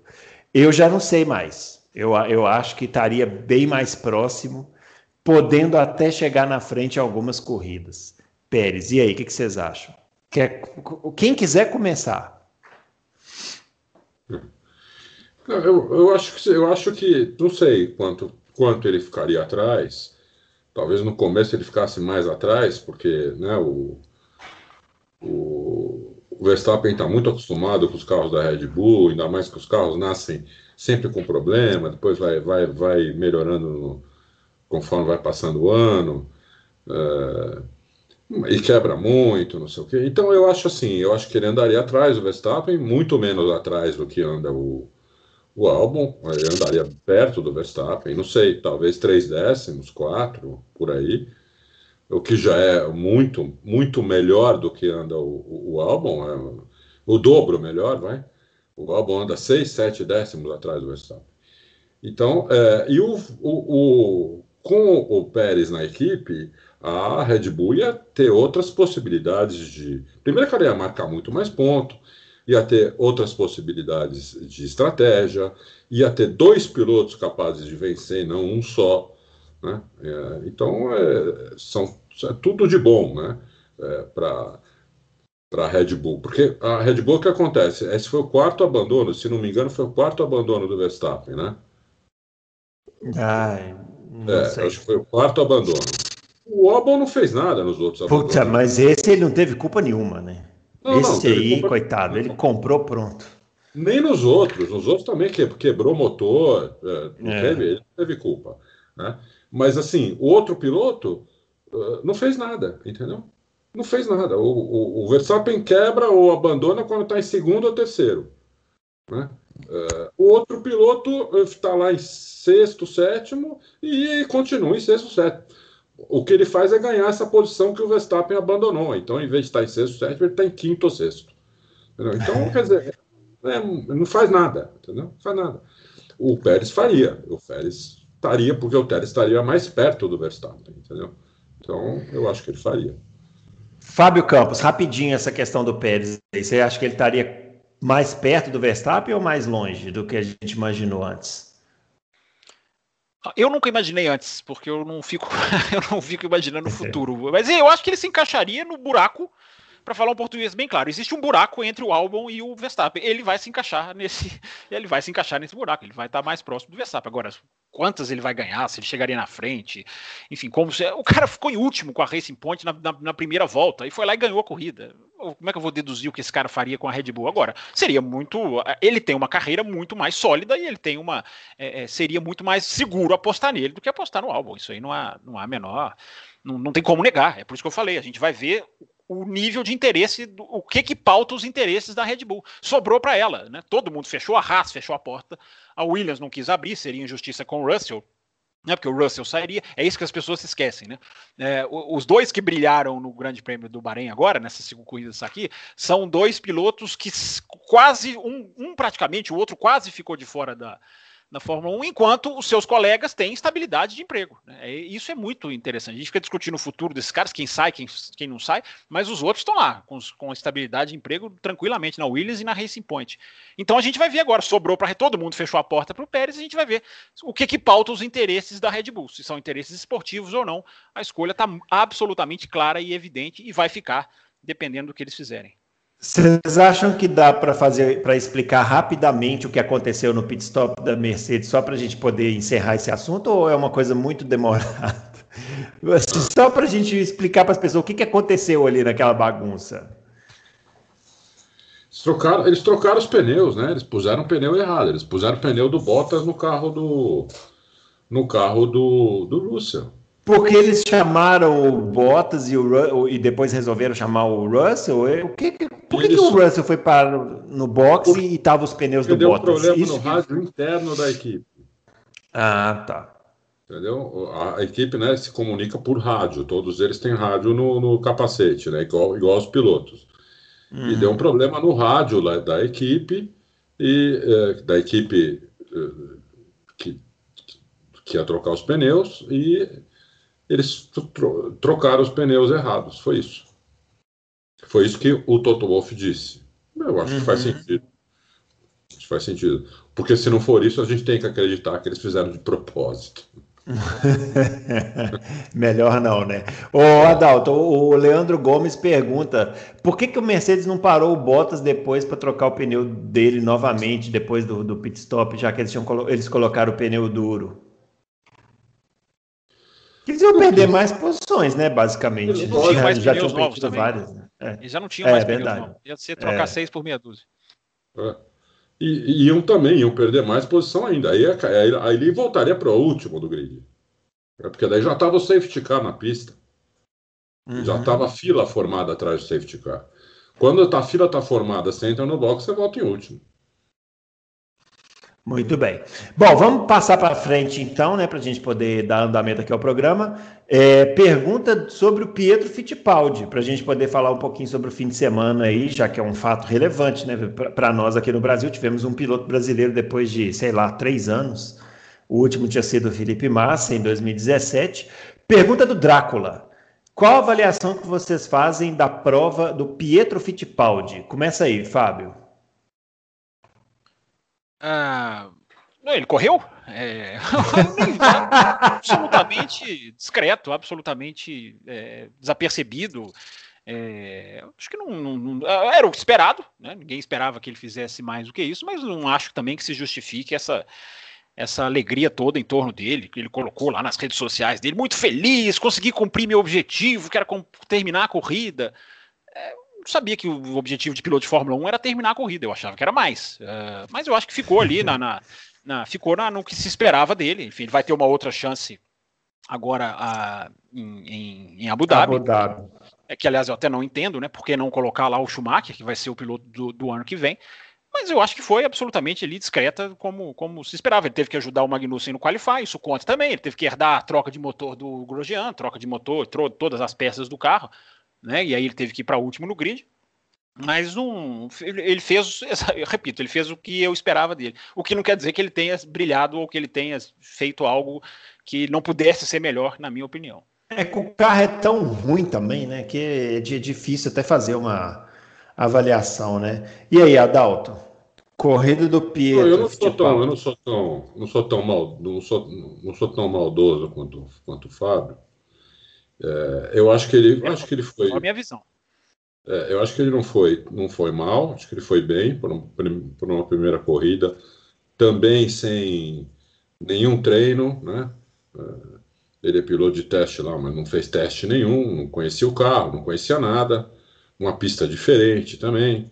É, ele ficou muito assustado com o lance de andar no mar sujo. Ele falou isso, depois ele falou que é ele falou que isso depois. Ele falou que ele tem que aprender, porque muda completamente o carro, muda tudo, né? muda a tocada, muda o carro, muda tudo. Ele falou que estava assustado porque o carro não freava, não fazia curva, nada quando quando estava no bolo, entendeu? Então, é, é, eu acho que foi uma, uma primeira experiência boa. A equipe, eu vi o, o, rádio da equipe, tem, tem no Twitter, tem em todo lugar, a equipe elogiando muito ele. É, falando até que ele, depois de 87 voltas, só tinha, che só tinha chegado a 4 segundos do, do Magnussen, né, que é um piloto que está lá na reza há muito tempo, um, um piloto rápido, né? A Res não quer mais que a Res que é piloto pagante, mas é, o Magnussen não é pagante, mas é um piloto que eu, por exemplo, não mandaria embora, eu não teria mandado embora o Magnussen, a Res, a Res resolveu mandar. Eu achei boa a estreia dele, e ele vai ter agora uma chance de numa, numa, numa pista bem técnica, uma pista difícil, é, que não é muito boa para assistir. Né? Não é, as corridas lá não são boas, não são boas para assistir, mas são boas para os pilotos, que é uma pista muito técnica, muito difícil, entendeu? Então vamos ver como é que ele vai sair lá. Espero que ele se saia um, no mínimo igual, um pouco melhor do que do que foi agora em Sakir. É, talvez ele se liberte dessa obrigação de, de ter que da vácuo, né? Porque lá em, em, Abu Dhabi não tem tanto essa, não essa tem, questão, não, né? Não dá. Não, ele na também corrida não... ele não teve isso, né? Na corrida ele não teve essa Não, na corrida não, eu tô falando no treino, é, tô falando no treino. É. Eu confesso que eu achei que ele ia pior. Assim, eu, é lógico. Eu, eu, Há quanto tempo eu, eu temi. Corrida? Não, eu, eu, eu, temi, eu, eu temi que ele fosse ficar naquele 107% do, do, do tempo, sabe, no, no Qualify. Isso não ia, porque Mas não. tem curtas diferenças, é. né? Por isso que eu acho que comemorar é. 4 segundos para o Magnussen, para mim, não é motivo de comemoração. Ele até parou durante o, o último safety car, enfim, ele, até, ele tinha até pneus mais novos do que o Magnussen. É, eu acho que é muito pouco para se comemorar. É, é, é, a minha análise. Sair do carro satisfeito. Não, quem comemorou foi a equipe, não foi ele. É, mas a equipe fala para incentivar o cara. A equipe fala para incentivar, mas ele, ele enfim, ele, eu estou baseando no que ele escreveu aí no, no Twitter. Ah, estou muito feliz de ter completado a corrida. O objetivo não é completar a corrida, isso é mundial de endurance, talvez. O objetivo é ir para cima. O, o, o Aitken, que também não foi tão bem, mas o Aitken, eu pelo menos o vi brigando, tudo bem. Ele tinha um companheiro de equipe diferente do, do, do, Pietro. Agora, é. no Qualify, ele brigou, no Qualify ele foi, ele. Ah, rodou, rodou porque eu acho que estava forçando. Né? O, o Fittipaldi, ele estava antes do, da, da, da primeira intervenção ele estava acho que 20 segundos atrás do Raikkonen, eu tenho que conferir, que era o outro, o penúltimo. Então eu não acho que foi bem. Na minha, essa é a minha análise. Agora, é, é a, a, colocação dele, é, é, é, independente da posição de pista, de, de, de, resultado, eu acho que o desempenho não, não foi bom. Se ele fosse tá o... sem ganhar o carro de corrida. Oi? ele está dois anos sem ganhar o carro de corrida. Isso aí, quem pôs ele o é culpado. O Edker, o Edker tava, guiou o carro de corrida faz, faz duas semanas. É, mas aí quem colocou ele para guiar, então, que é culpado disso. É por isso que o Deletraz saiu atirando para a equipe. Né? Porque o Deletraz está todas as circunstâncias, ele não foi mal assim, entendeu? Ele não foi. Eu vou contar uma coisa para vocês. Em 2000 foi andar de kart. É? Sabe quanto tempo eu, eu, eu, fiquei na primeira hora, que eu estava lá, primeiras duas horas? Eu fiquei 11 segundos do tempo da pista. Não, 11 bem, segundos. Você está falando do topo do automobilismo, né, Adalto? É diferente. Eu não andava de kart há 10 anos. Eu fiquei, eu fiquei 11 segundos do tempo. Então o cara, o cara perde a mão. O cara, não, o cara faz dois anos que não anda no carro de corrida. é colocado para andar sem poder treinar, é, eu acho que eu acho que ele não foi mal assim, não. Lógico, lógico que ele não é um fenômeno, ninguém ninguém está falando isso, né? Longe disso. Mas não foi mal, não. Acho que ele foi razoavelmente bem. E, e, e, e eu vi muita gente falando bem dele, não, não só a equipe dele, como outras pessoas da Fórmula 1 falando bem dele também. Não acho que ele foi tão mal. Ó, pergunta do pergunta do, do Mário Designer sobre esse assunto. É, até que ponto vale a pena o Pietro permanecer como piloto de testes, tendo em vista que o Mazepan possui 11 pontos na carteira e 12 da suspensão de uma corrida? Esse Mazepan, vou falar para vocês, hein?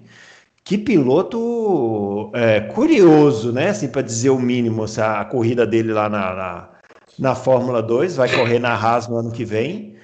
E... Ah, é o novo, é o novo Vigarista, né, meu? Vocês Nossa, que é... é... ele, ele, ele joga a turma para fora, né? Para fora Quer nem pista. saber. fora. Aliás, as duas, eu vi as duas corridas da Fórmula 2, espetaculares as duas corridas. As duas. A segunda, uhum. então, foi maravilhosa. Talvez a melhor corrida que eu assisti no ano, em todas as categorias. É, sensacional as corridas, né? Adorei. É, já deu um, um up, né? Como é que ia ser a Fórmula 1? Acabou sendo boa, muito boa também. Mas as duas corridas de Fórmula 2 foram sensacionais, sensacionais. É, ó, o o Leandro Alves, gostaria, de, gostaria que vocês dessem suas impressões quanto ao desabafo do Pedro Piquet em relação ao Mazepan, Ailot e outros pilotos pagantes, etc. Você viu isso, Fábio? O Pedro Piquet tá bravo, não vai continuar na Fórmula 2 no ano que vem, falou que não vai entrar nessa história de só dinheiro que compra vaga e tralalá. É, Bruno, eu, eu, vi a, eu vi a manchete, eu não lia, uhum. eu não li uhum. exatamente o que ele fala. Eu vi é, é, é, que saiu, inclusive, nessa segunda-feira, né, um dia antes da gente gravar o Loucos, eu vi que é, saiu essa, é. Então eu não sei os detalhes exatos do que ele fala, né? Mas a, a, a, a linha dele é absolutamente correta. Quem escuta o Loucos para o Automobilismo já está cansado de me ouvir falar disso aqui. É o que a gente discute de, de, de dessa Fórmula 1 de 20 carros, que já apareceu gente no, nos comentários até para elogiar 20 carros, achar que 20 carros está bom. Você acaba gerando isso, você inflaciona o mercado, né? Lei da oferta e da procura. É, você tem menos cadeiras, as cadeiras ficam mais caras, ficam para os pilotos que têm dinheiro. Você elimina o talento da equação. Você vai. O talento ele vai se diminuindo a um ponto em que ele passa a ser irrelevante, que é uma distorção completa do objetivo da coisa. Então, a, a Fórmula 2 tinha, até alguns anos atrás, 26 carros, tinha vagas é, é, é, é para dar e vender, entre aspas. Depois, como a Fórmula 1 não absorve esses pilotos, a categoria vai minguando, a categoria vai, ela não vai se justificando, ela vai vendendo menos patrocínio, ela vai rendendo menos contratos, ela vai continuando cara, e aí tem que chegar no ponto que chegou. Tem que dividir a fórmula do. Vem a pandemia, claro, e aí tem que dividir a Fórmula 2 com a Fórmula 3. Ó, uma vai nesse circuito, a outra não vai. E aí vem um marqueteiro mirabolante e coloca a W Series como a principal categoria de base da Fórmula 1 no, no, no ano de, de, de, 2021, que é uma, uma que é do, a, w, a W Series, ela está num nível abaixo, ela não está no nível dessas, dessas grandes, mas ela é se bobear a categoria que mais vai acompanhar a Fórmula 1. Enfim, mercadologicamente é genial quem, quem, quem fez isso. É, agora, Bruno, essa engrenagem toda, pra, só para tentar encaixar isso que o ouvinte perguntou, essa engrenagem toda está completamente deficiente, está completamente o Alesi falou isso há alguns meses atrás. Ele falou: ó, meu, acabou pro meu filho. Porque eu já vendi carro, já vendi o que eu tinha e eu não consigo. E olha que o Alesi deve ter um bom dinheirinho, né? É, com tantos anos, tantos anos de Fórmula 1.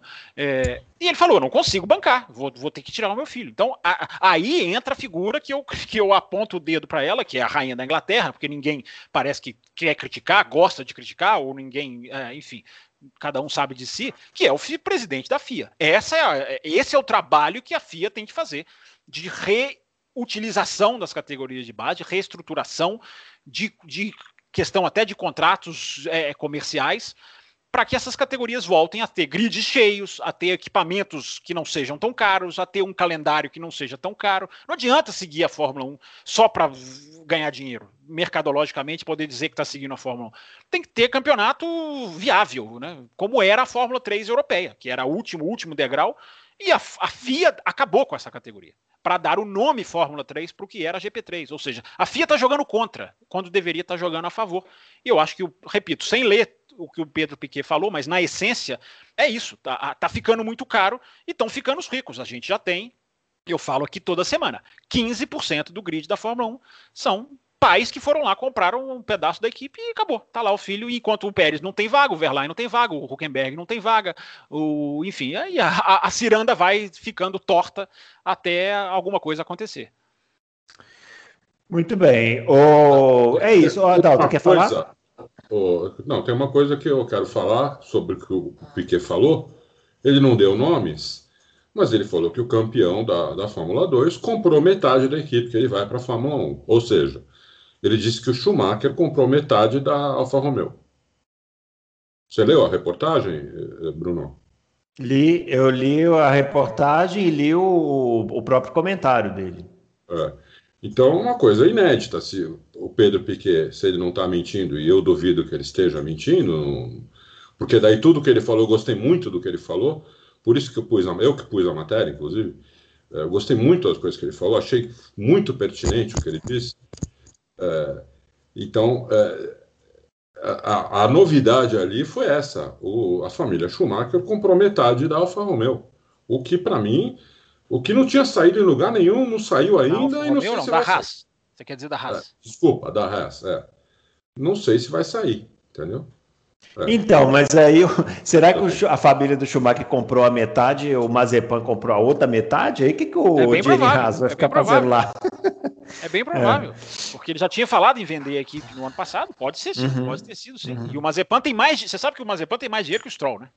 É, eu vi um levantamento do jornal The Guardian da Inglaterra, o, a fortuna do Mazepan é maior do que a do Stroll. Então, oh. né? então não vai. Então, enfim, o emprego está garantido, Bruno. Tá tudo tranquilo é. lá e é isso aí. Pode, pode fechar a turma à vontade, que não tem problema, né? Não, Agora não tem uma sair. coisa. Tem uma coisa é, que a gente tem que também, também tem que falar, né? Nem tudo o céu, nem tudo o inferno. Tanto Schumacher quanto o Mazepan, apesar do Mazepan parece parecer ser um dique vigarista, são dois pilotos de Fórmula 1 Dois pilotos que, se não tivessem dinheiro, seriam cotados para a Fórmula 1, muito cotados para a Fórmula 1. Se não ah, o Mazepan, você acha? é, o Mazepan é mais difícil. Com o Schwartzman, com o Aylot. É, o, o Mazepan detonou esses caras nessa corrida.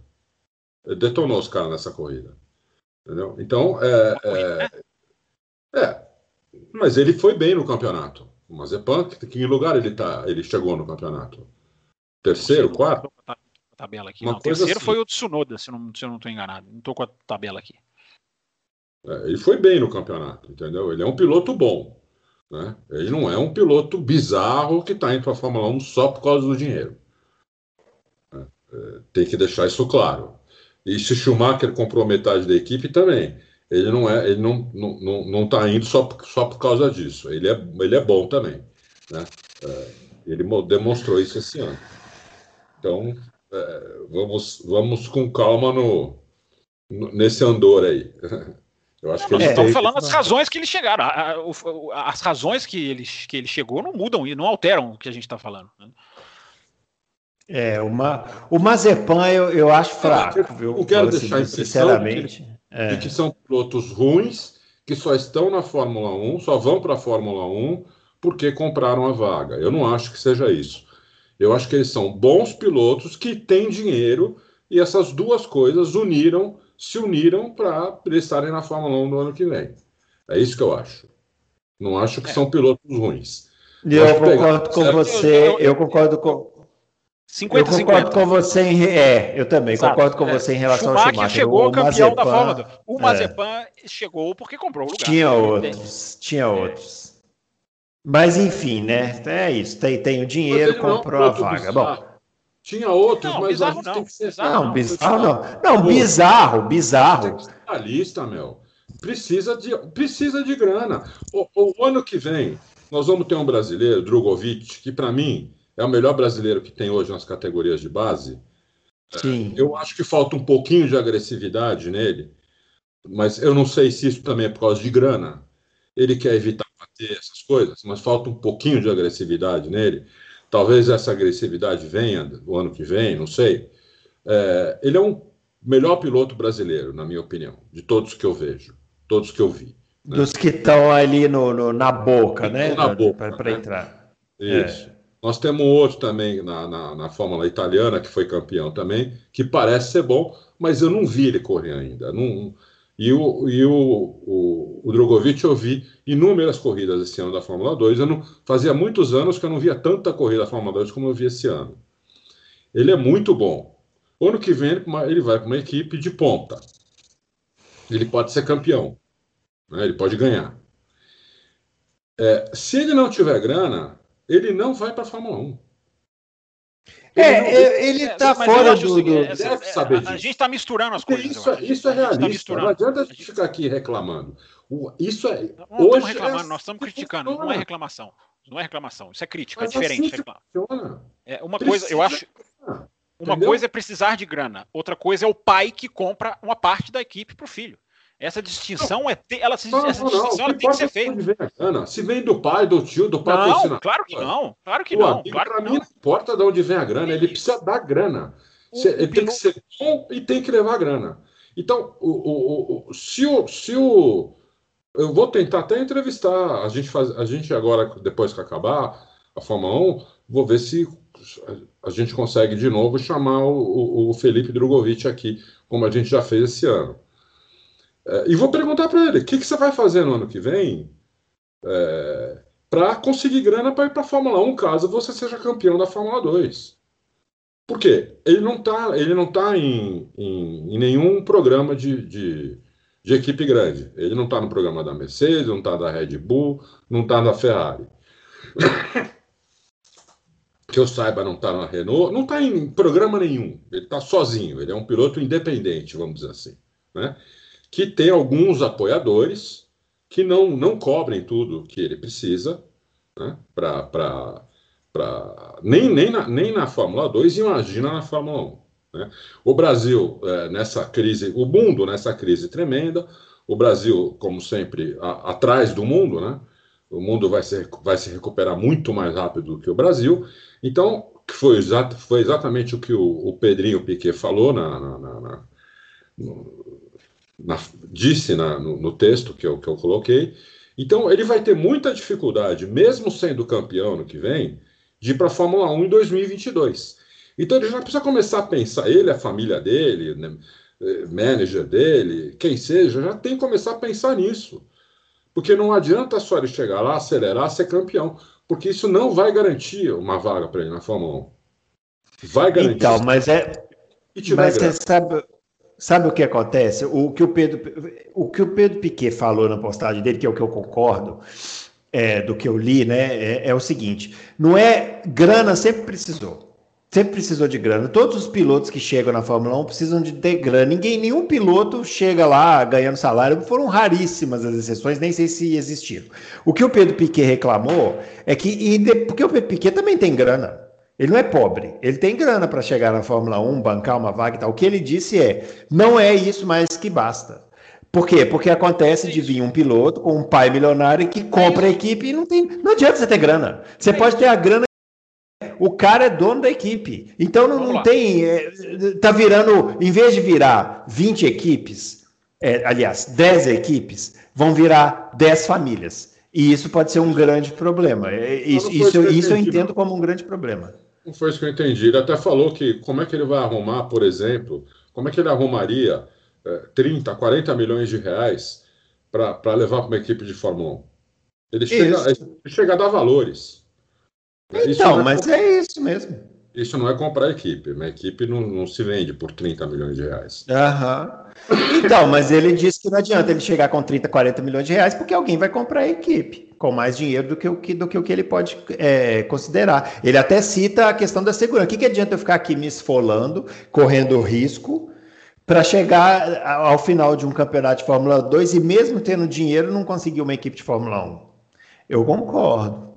É, a questão que tem que ser feita, Bruno, eu acho o seguinte: é, é onde o erro, onde o erro é, é, é perigoso de ser, de ser esbarrado. É. Primeiro que essa questão de ah, um fez porque o outro também fez lá atrás, isso é, é, eu não uso esse argumento. Eu, Eu, eu, eu acho que a gente tem, não pode usar o erro para um, um, erro ou uma, um método errado para dizer que tem que continuar só porque sempre existiu. Eu não compro essa expressão do sempre existiu. Uma coisa é o piloto que leva patrocínio.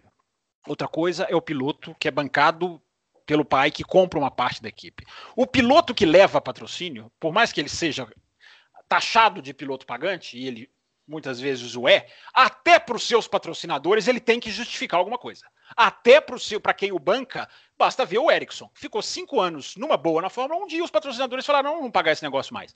Ah, até para quem o banca ele tem que justificar. O filhote de papai, não. Esse aí tem emprego garantido. Esse aí pode ficar, esse aí vai ficando, porque o pai dele é dono da equipe. Então roda Pérez, roda Ocon, roda Vettel, e a cadeirinha do cara tá lá garantida. Ou seja, é muito mais nocivo, é muito mais grave, é muito mais perigoso, porque, eu repito, nós estamos falando do topo do automobilismo. Nós não estamos falando da Fórmula é, V. Vamos lá, vamos pegar uma que já nem existe hum. mais. É, em que não, pai, eu, eu, eu, o pai que compra uma equipe de kart, legal, compra, monta, monta a estrutura para o filho, é, vamos, compra uma equipe mais acima, vai, vai ajudar. A Fórmula 1 é o topo do automobilismo. A Fórmula 1 deveria ser lugar dos melhores pilotos, não dos pilotos mais ricos. Nisso eu concordo com ele disse essa frase, enfim, igual você está dizendo, eu concordo plenamente.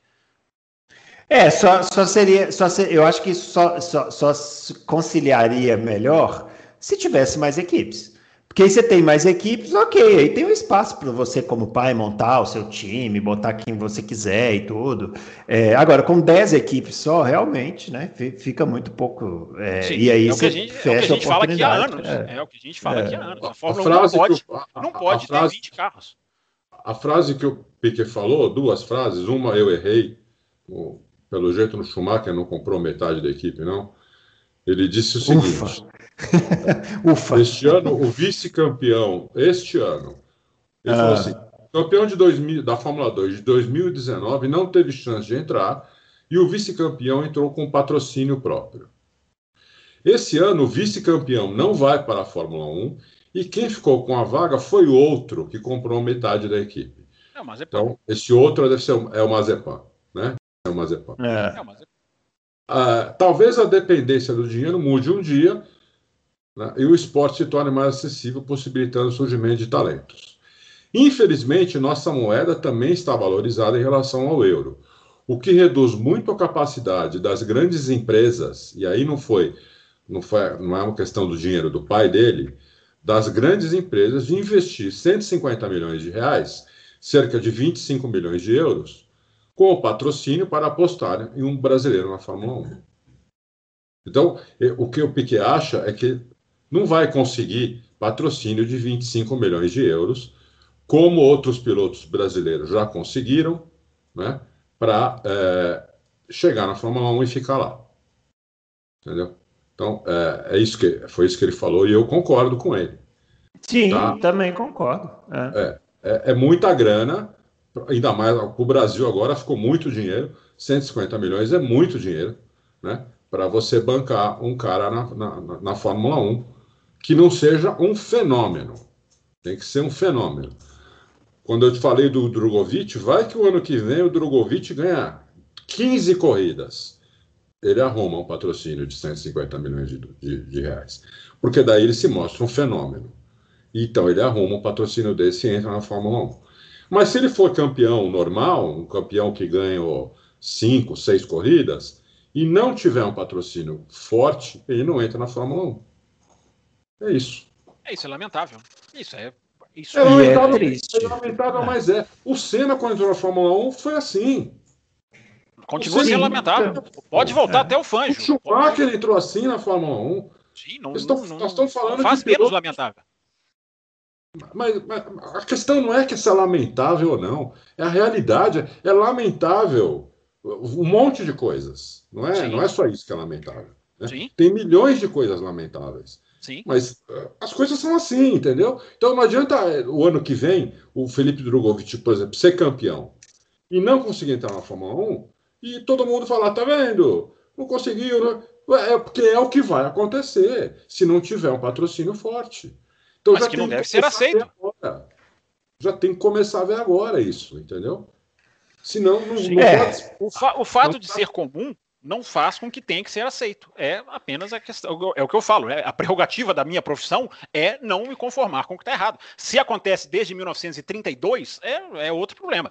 Agora, está errado. Eu estou vendo aqui a frase do Piquet, tô, abri o comunicado dele aqui para acompanhar a discussão. Ah, ele fala aqui, ó, eu podia ficar mais dois anos na Fórmula 2, podia tentar times um pouco melhores. Seria um jeito interessante de eu, de eu, de eu tentar a vaga na Fórmula 1. Aí ele fala, para que alguém chegue, compre sua vaga com todo o trabalho e investimento indo por água abaixo, é, é, não, não dá para aceitar isso. A gente vai passar a ver a categoria dos pilotos mais ricos e não dos melhores pilotos. É, a balança está desequilibrando para um lado que tem que haver, o, aí entra a imprensa, tem que haver a, a, jogar luz em cima disso, tem que se questionar, tem que se criticar o ponto de vista, para mim, é aí que, é aí que, que, que, que divergimos. Não, divergimos porque eu acho que a imprensa não tem esse poder. Imprensa, o, o, o, o, lance, o Lawrence Stroll está pouco se lixando para o que a imprensa escreve. Se, se, que ele é mandou, é que ele mandou o, o, Pérez embora e contratou o Vettel, em vez de ter, em vez de ter tirado o filho, para, por exemplo, deixar o Vettel e o, o Vettel e o, e o, e o Pérez lá, ele está pouco se lixando. Se a gente fala, se a imprensa inglesa fala, se a mulher dele fala, está pouco se lixando. Não, o é pai do Mazepin está pouco se lixando. Tem eu tenho grana, vou comprar e pronto. Agora, eles não vão ficar lá, eles não são idiotas, eles não vão ficar lá 10 anos perdendo dinheiro. Isso você tem a certeza disso.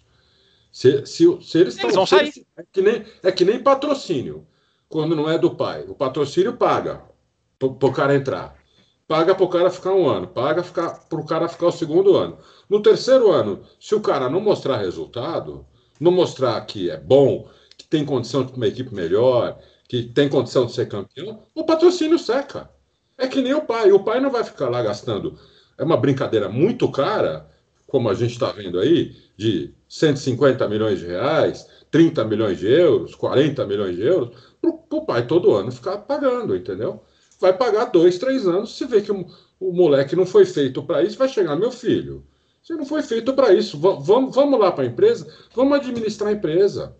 Entendeu? Em vez de você ficar aí brincando de, de piloto e gastando 40 milhões de euros à toa. Ó, vou, e, ele, vai, e nesse caminho ele vai prejudicando. Nesse prejudicando outras carreiras, vai demitindo outros pilotos, vai, vai subjugando o talento em prol Mas o que eu estou dizendo é que isso também é Stroll, patrocínio, é igual. Se o, Lawrence, se o Lawrence Stroll não liga para o que a imprensa fala, se o Mazepan não liga para o que a imprensa fala, o problema é deles, eles não têm, cada um assiste o que quer acompanhar. Agora a imprensa não é feita para eles, a imprensa não tem que fazer as coisas baseadas se eles vão nos ouvir ou não. A imprensa Ô, tem que fazer o que, que o Felipe Nasser saiu da Fórmula 1, você sabe por quê? Porque acabou o patrocínio do Banco do Brasil. Porque o Banco do Brasil bancou o Felipe Nasser três anos lá. Sim, e viu que não era, é não era material de campeão. Falou, acabou, acabou a brincadeira. É o que eu estou dizendo. O patrocínio é diferente do pai trocínio. É a diferenciação que eu estou fazendo. O pai trocínio a gente não sabe até onde vai. Pode durar anos, pode durar cinco, pode durar dez. A gente não sabe até onde ele vai. O que eu estou discutindo aqui é a postura que a gente tem diante disso. A gente, quando eu falo a gente, eu falo imprensa. É, que não pode ser, como diria Milor Fernandes, né? quem se curva diante dos poderosos mostra o traseiro para os oprimidos. Até parece. Se a gente estivesse falando de política, de economia, eu concordaria com você. Isso é filosofia falando um profissão. Que é um lazer, é um entretenimento, entendeu? Um esporte. Não, não, é, não é como eu trato. Eu, para mim, é, o, é, o, é a minha abordagem é profissional. Eu não fico aqui elogiando o piloto. também é profissional, mas só que a minha é brasileiro, é, o piloto é gente boa. Eu entretenimento. Eu não estou tratando de política. Não, não mas a frase dele não foi sobre política. Você está politizando a frase dele. Você está politizando a frase dele. A frase dele não foi sobre política. Um, a frase um dele é sobre a produção. Tosco, um ministro da Fazenda tosco, isso me afeta. Entendeu? Agora, um piloto tosco que o pai quer colocar na Fórmula 1 ou, na, ou onde ele quiser, não me afeta em nada.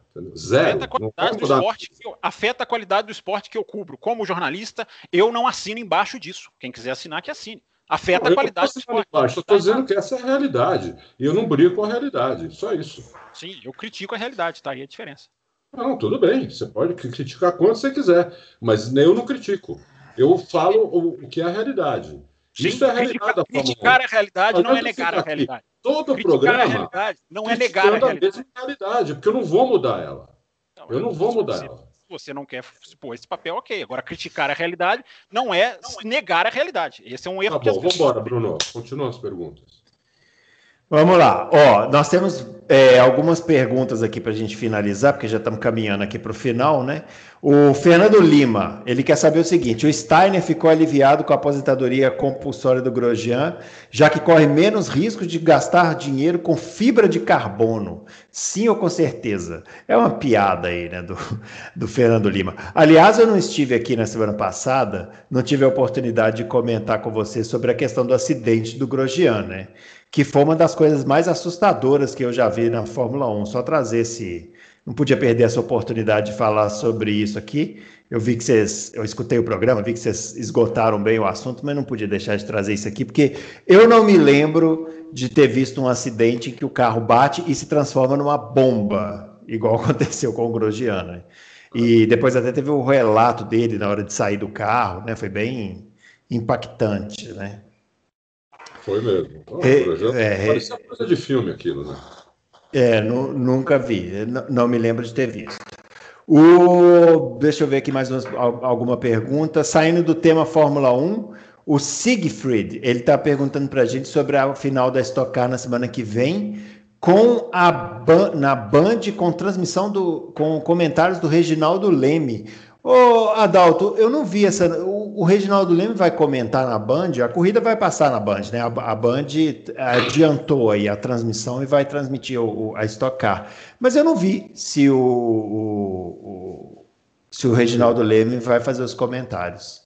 Então, eu li que ele foi contratado pela, pela Band, mas eu não sei se é para. Pra... Então, prova... ah, provavelmente Você... sim, né? É. Então, ele comenta essa prova. Ele já comenta essa prova.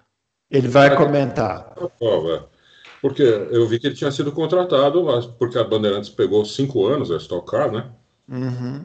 Então, eu vi que ele foi contratado para ser o comentarista. Agora não, não, não, sabia que ele ia pegar essa prova. É, de qualquer jeito, ótima notícia. Ótima notícia que a Bandeirantes vai transmitir a corrida também, é, porque até então ela ia transmitir só a partir da temporada que vem, né?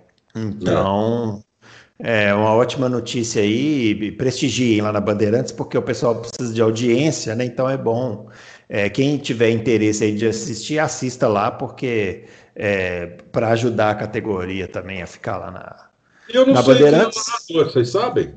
Não, não faço a menor ideia. Hum. Faço a menor ideia. O quê? Importante, né? Que é o narrador da. Acho que é o Luciano Monteiro. Eu vi alguém colocou no Twitter que seria o Luciano Monteiro, se eu não estou enganado. É, eu não sei, não vi. Um comentário nessa questão de mídia, comentário aqui do Nishan Capuji, é, falando que está se referindo aqui à perda de espaço do automobilismo na TV fechada. Que ele está com a impressão de que o automobilismo virou um incômodo para a televisão e está citando a questão do Fox Nitro, que é o programa lá que tinha na Fox Sports que mas esse é o comentário dele que eu li na continuar. semana passada. Ele reenviou o comentário dele. Ele não gostou que eu li o comentário dele semana passada e tá reenviando. Tá reenviando, então. Não sei, não então, tô tá lendo aí, aqui o tá. que, ele escreveu, mas enfim, ele falou é. sobre isso na semana passada também. É, é, mas é a, tá registrado. A, a, a, Fox parece que renovou o contrato, tanto do Edgar quanto do. Nossa, fugiu o nome dele agora, do narrador da NASCAR. Hum. O Rodrigo é... Matar saiu, né? Rodrigo Matar saiu, eu vi ele, ele falou hoje. Mas então, mas a, mas a Fox vai, vai continuar na, na, na os canais Disney, né? Não sei se vai continuar sendo chamando Fox. É mas... que a Fox foi comprada, né, pela Disney. Eles vão fazer foi. uma fusão lá com a ESPN. Então, também não dá para dizer assim que é exatamente uma perda de espaço, porque tudo vai ser reformulado, né? Sim, e esse programa Fox Nitro também, vamos lá, né? Precisava de melhorar bastante aí para a gente poder falar que vai fazer uma grande falta. É uma pena por causa do Edgar, mas com certeza se renovou o contrato ele vai ter espaço é, aí no, né, na, sim, na... renovar o contrato dele. E o, acho que o narrador é Thiago Alves, é o Thiago Alves, é. Thiago, tá, Thiago Alves. Renovou o contrato é, dos dois. Uhum. O Adalto, pergunta do Aura Drummer. Uma dúvida técnica: o que significa o Keep Delta Positive, que praticamente todos os rádios falaram quando houve a bandeira vermelha no acidente do Grosjean? Keep Delta. Ah. É, é, quando tem o safety car virtual, não é isso? É, eu acho que é quando tem, ele tem que manter a diferença do carro da frente quando tem um safety car virtual, né? É isso, é isso que acontece. Exatamente. Só que ele cita aqui na bandeira vermelha. Eu não sei se isso aconteceu na bandeira vermelha. Falar a verdade, eu não lembro exatamente o que, o que aconteceu na bandeira vermelha, porque eu estava tão assustado com aquela situação toda que eu nem vi o que, que os rádios falaram na, na, na bandeira vermelha. Não, mas Keep Delta Positive eu só eu entendo que é só durante o safety car virtual. É. é e durante a, e durante também pode pode até ser dito isso durante a volta de apresentação também. Uhum. Mas é, em outra situação não sei como como seria isso. E quando dá a bandeira vermelha é, para, né? Vai vai para vai o box. Não, não sei, não sei. Não, é. não, Também não sei. Não sei. O, última pergunta aqui para a gente finalizar. O Douglas Dias ele quer saber, ele está pedindo para a gente cravar na lata quem é o melhor piloto da nova geração, com resultados e performance. Por quê? Eu não sei exatamente como. Porque essa, essa coisa de geração é difícil, né? O que, que é considerado uma nova geração, né? Difícil saber, né?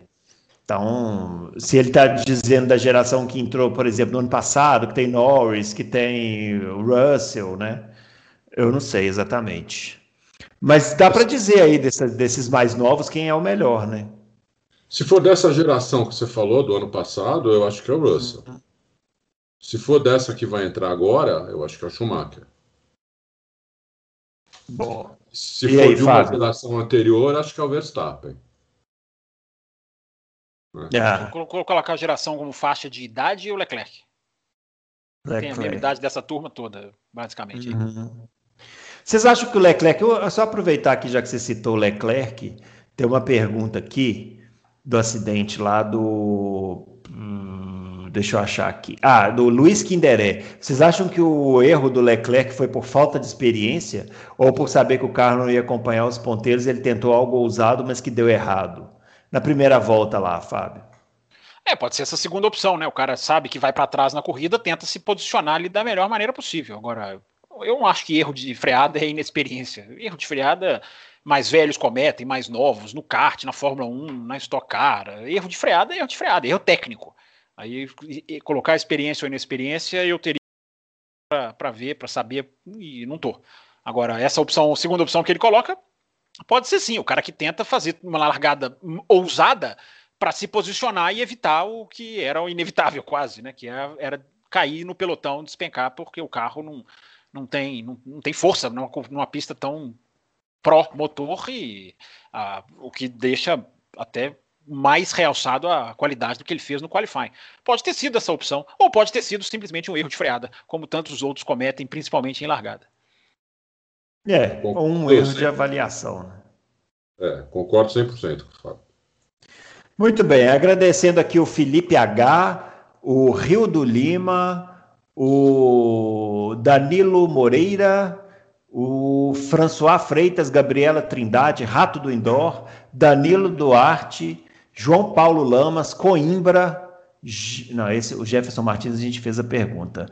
O Uh, Igor Árabe, ou cancelado, entre aspas, também foi cancelado aí, o, Igor, Igor Árabe, eu sei como é que é. Jacir Dalegrave também mandou pergunta, Sink Header, Gustavo Iscariote, Daniel Oliveira, Danilo Lopes, o Márcio Taque, o Eric Bernardes, o Dan José, Vinícius Pereira, o Éder Matias, Anderson Mota, que mandaram perguntas. A gente acabou respondendo indiretamente aí todas as perguntas, mas a gente agradece todo mundo que mandou. Fórmula 1 acaba esse final de semana, não é isso ou é no próximo? É, é agora. Esse. Agora, o, né? Esse Bruno, não, não, não vai ser o programa sem a gente poder dar a notícia, né?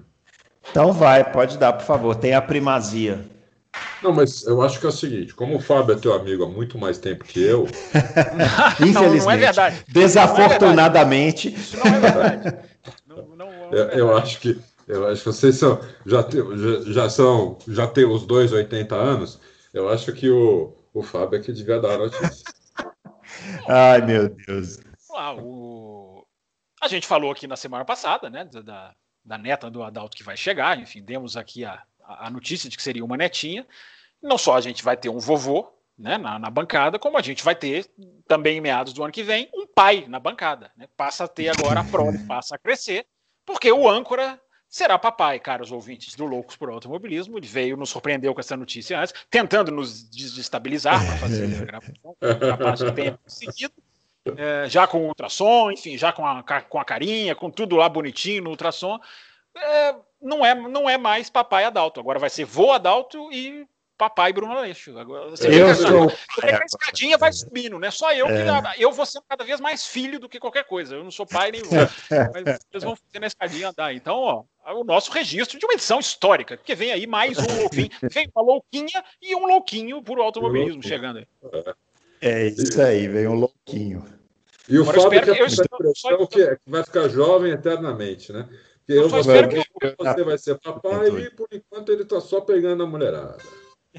Eu sou, eu sou que o menino não chame Johnny. Eu, eu tô com medo dele chamar Johnny. Tomara que não chame Johnny. Mas olha, tá anotado, porque como ainda não escolhemos o nome, eu não tinha pensado nisso, mas foi uma boa ideia, tá aqui. É, pode ser também Alfred, Alfred Answer, também pode ser também, a gente eu pode pensar aqui. No... Parabéns, ah, Obrigado, muito obrigado. Estamos aí nessa, nessa vida louca. É isso, pessoal. Finalizando aqui o Loucos por Automobilismo dessa semana. É, a gente volta na próxima semana, então, com o encerramento dessa temporada maluca aí da Fórmula 1. Vamos comentar, né, como é que vai ser esse GP de Abu Dhabi. E também a final da Stock Car, como o ouvinte aqui, o Siegfried, lembrou. Não deixem de assistir, tem muito piloto disputando o título. A gente que fica só acompanhando Fórmula 1, a gente desacostumou com essa coisa muito interessante de é, ter uma decisão de campeonato. Né? Nos últimos anos na Fórmula 1, a gente só entrega a taça para alguém que a gente já sabe desde a primeira corrida quem é. Na Stock Car tem uma decisão e vão ter vários pilotos que vão estar concorrendo aí ao, ao título, então não deixem de assistir, vai ser espetacular. E na semana que vem a gente vai trazer aqui também no Loucos Pro Automobilismo, beleza? Grande abraço para todo mundo e até lá.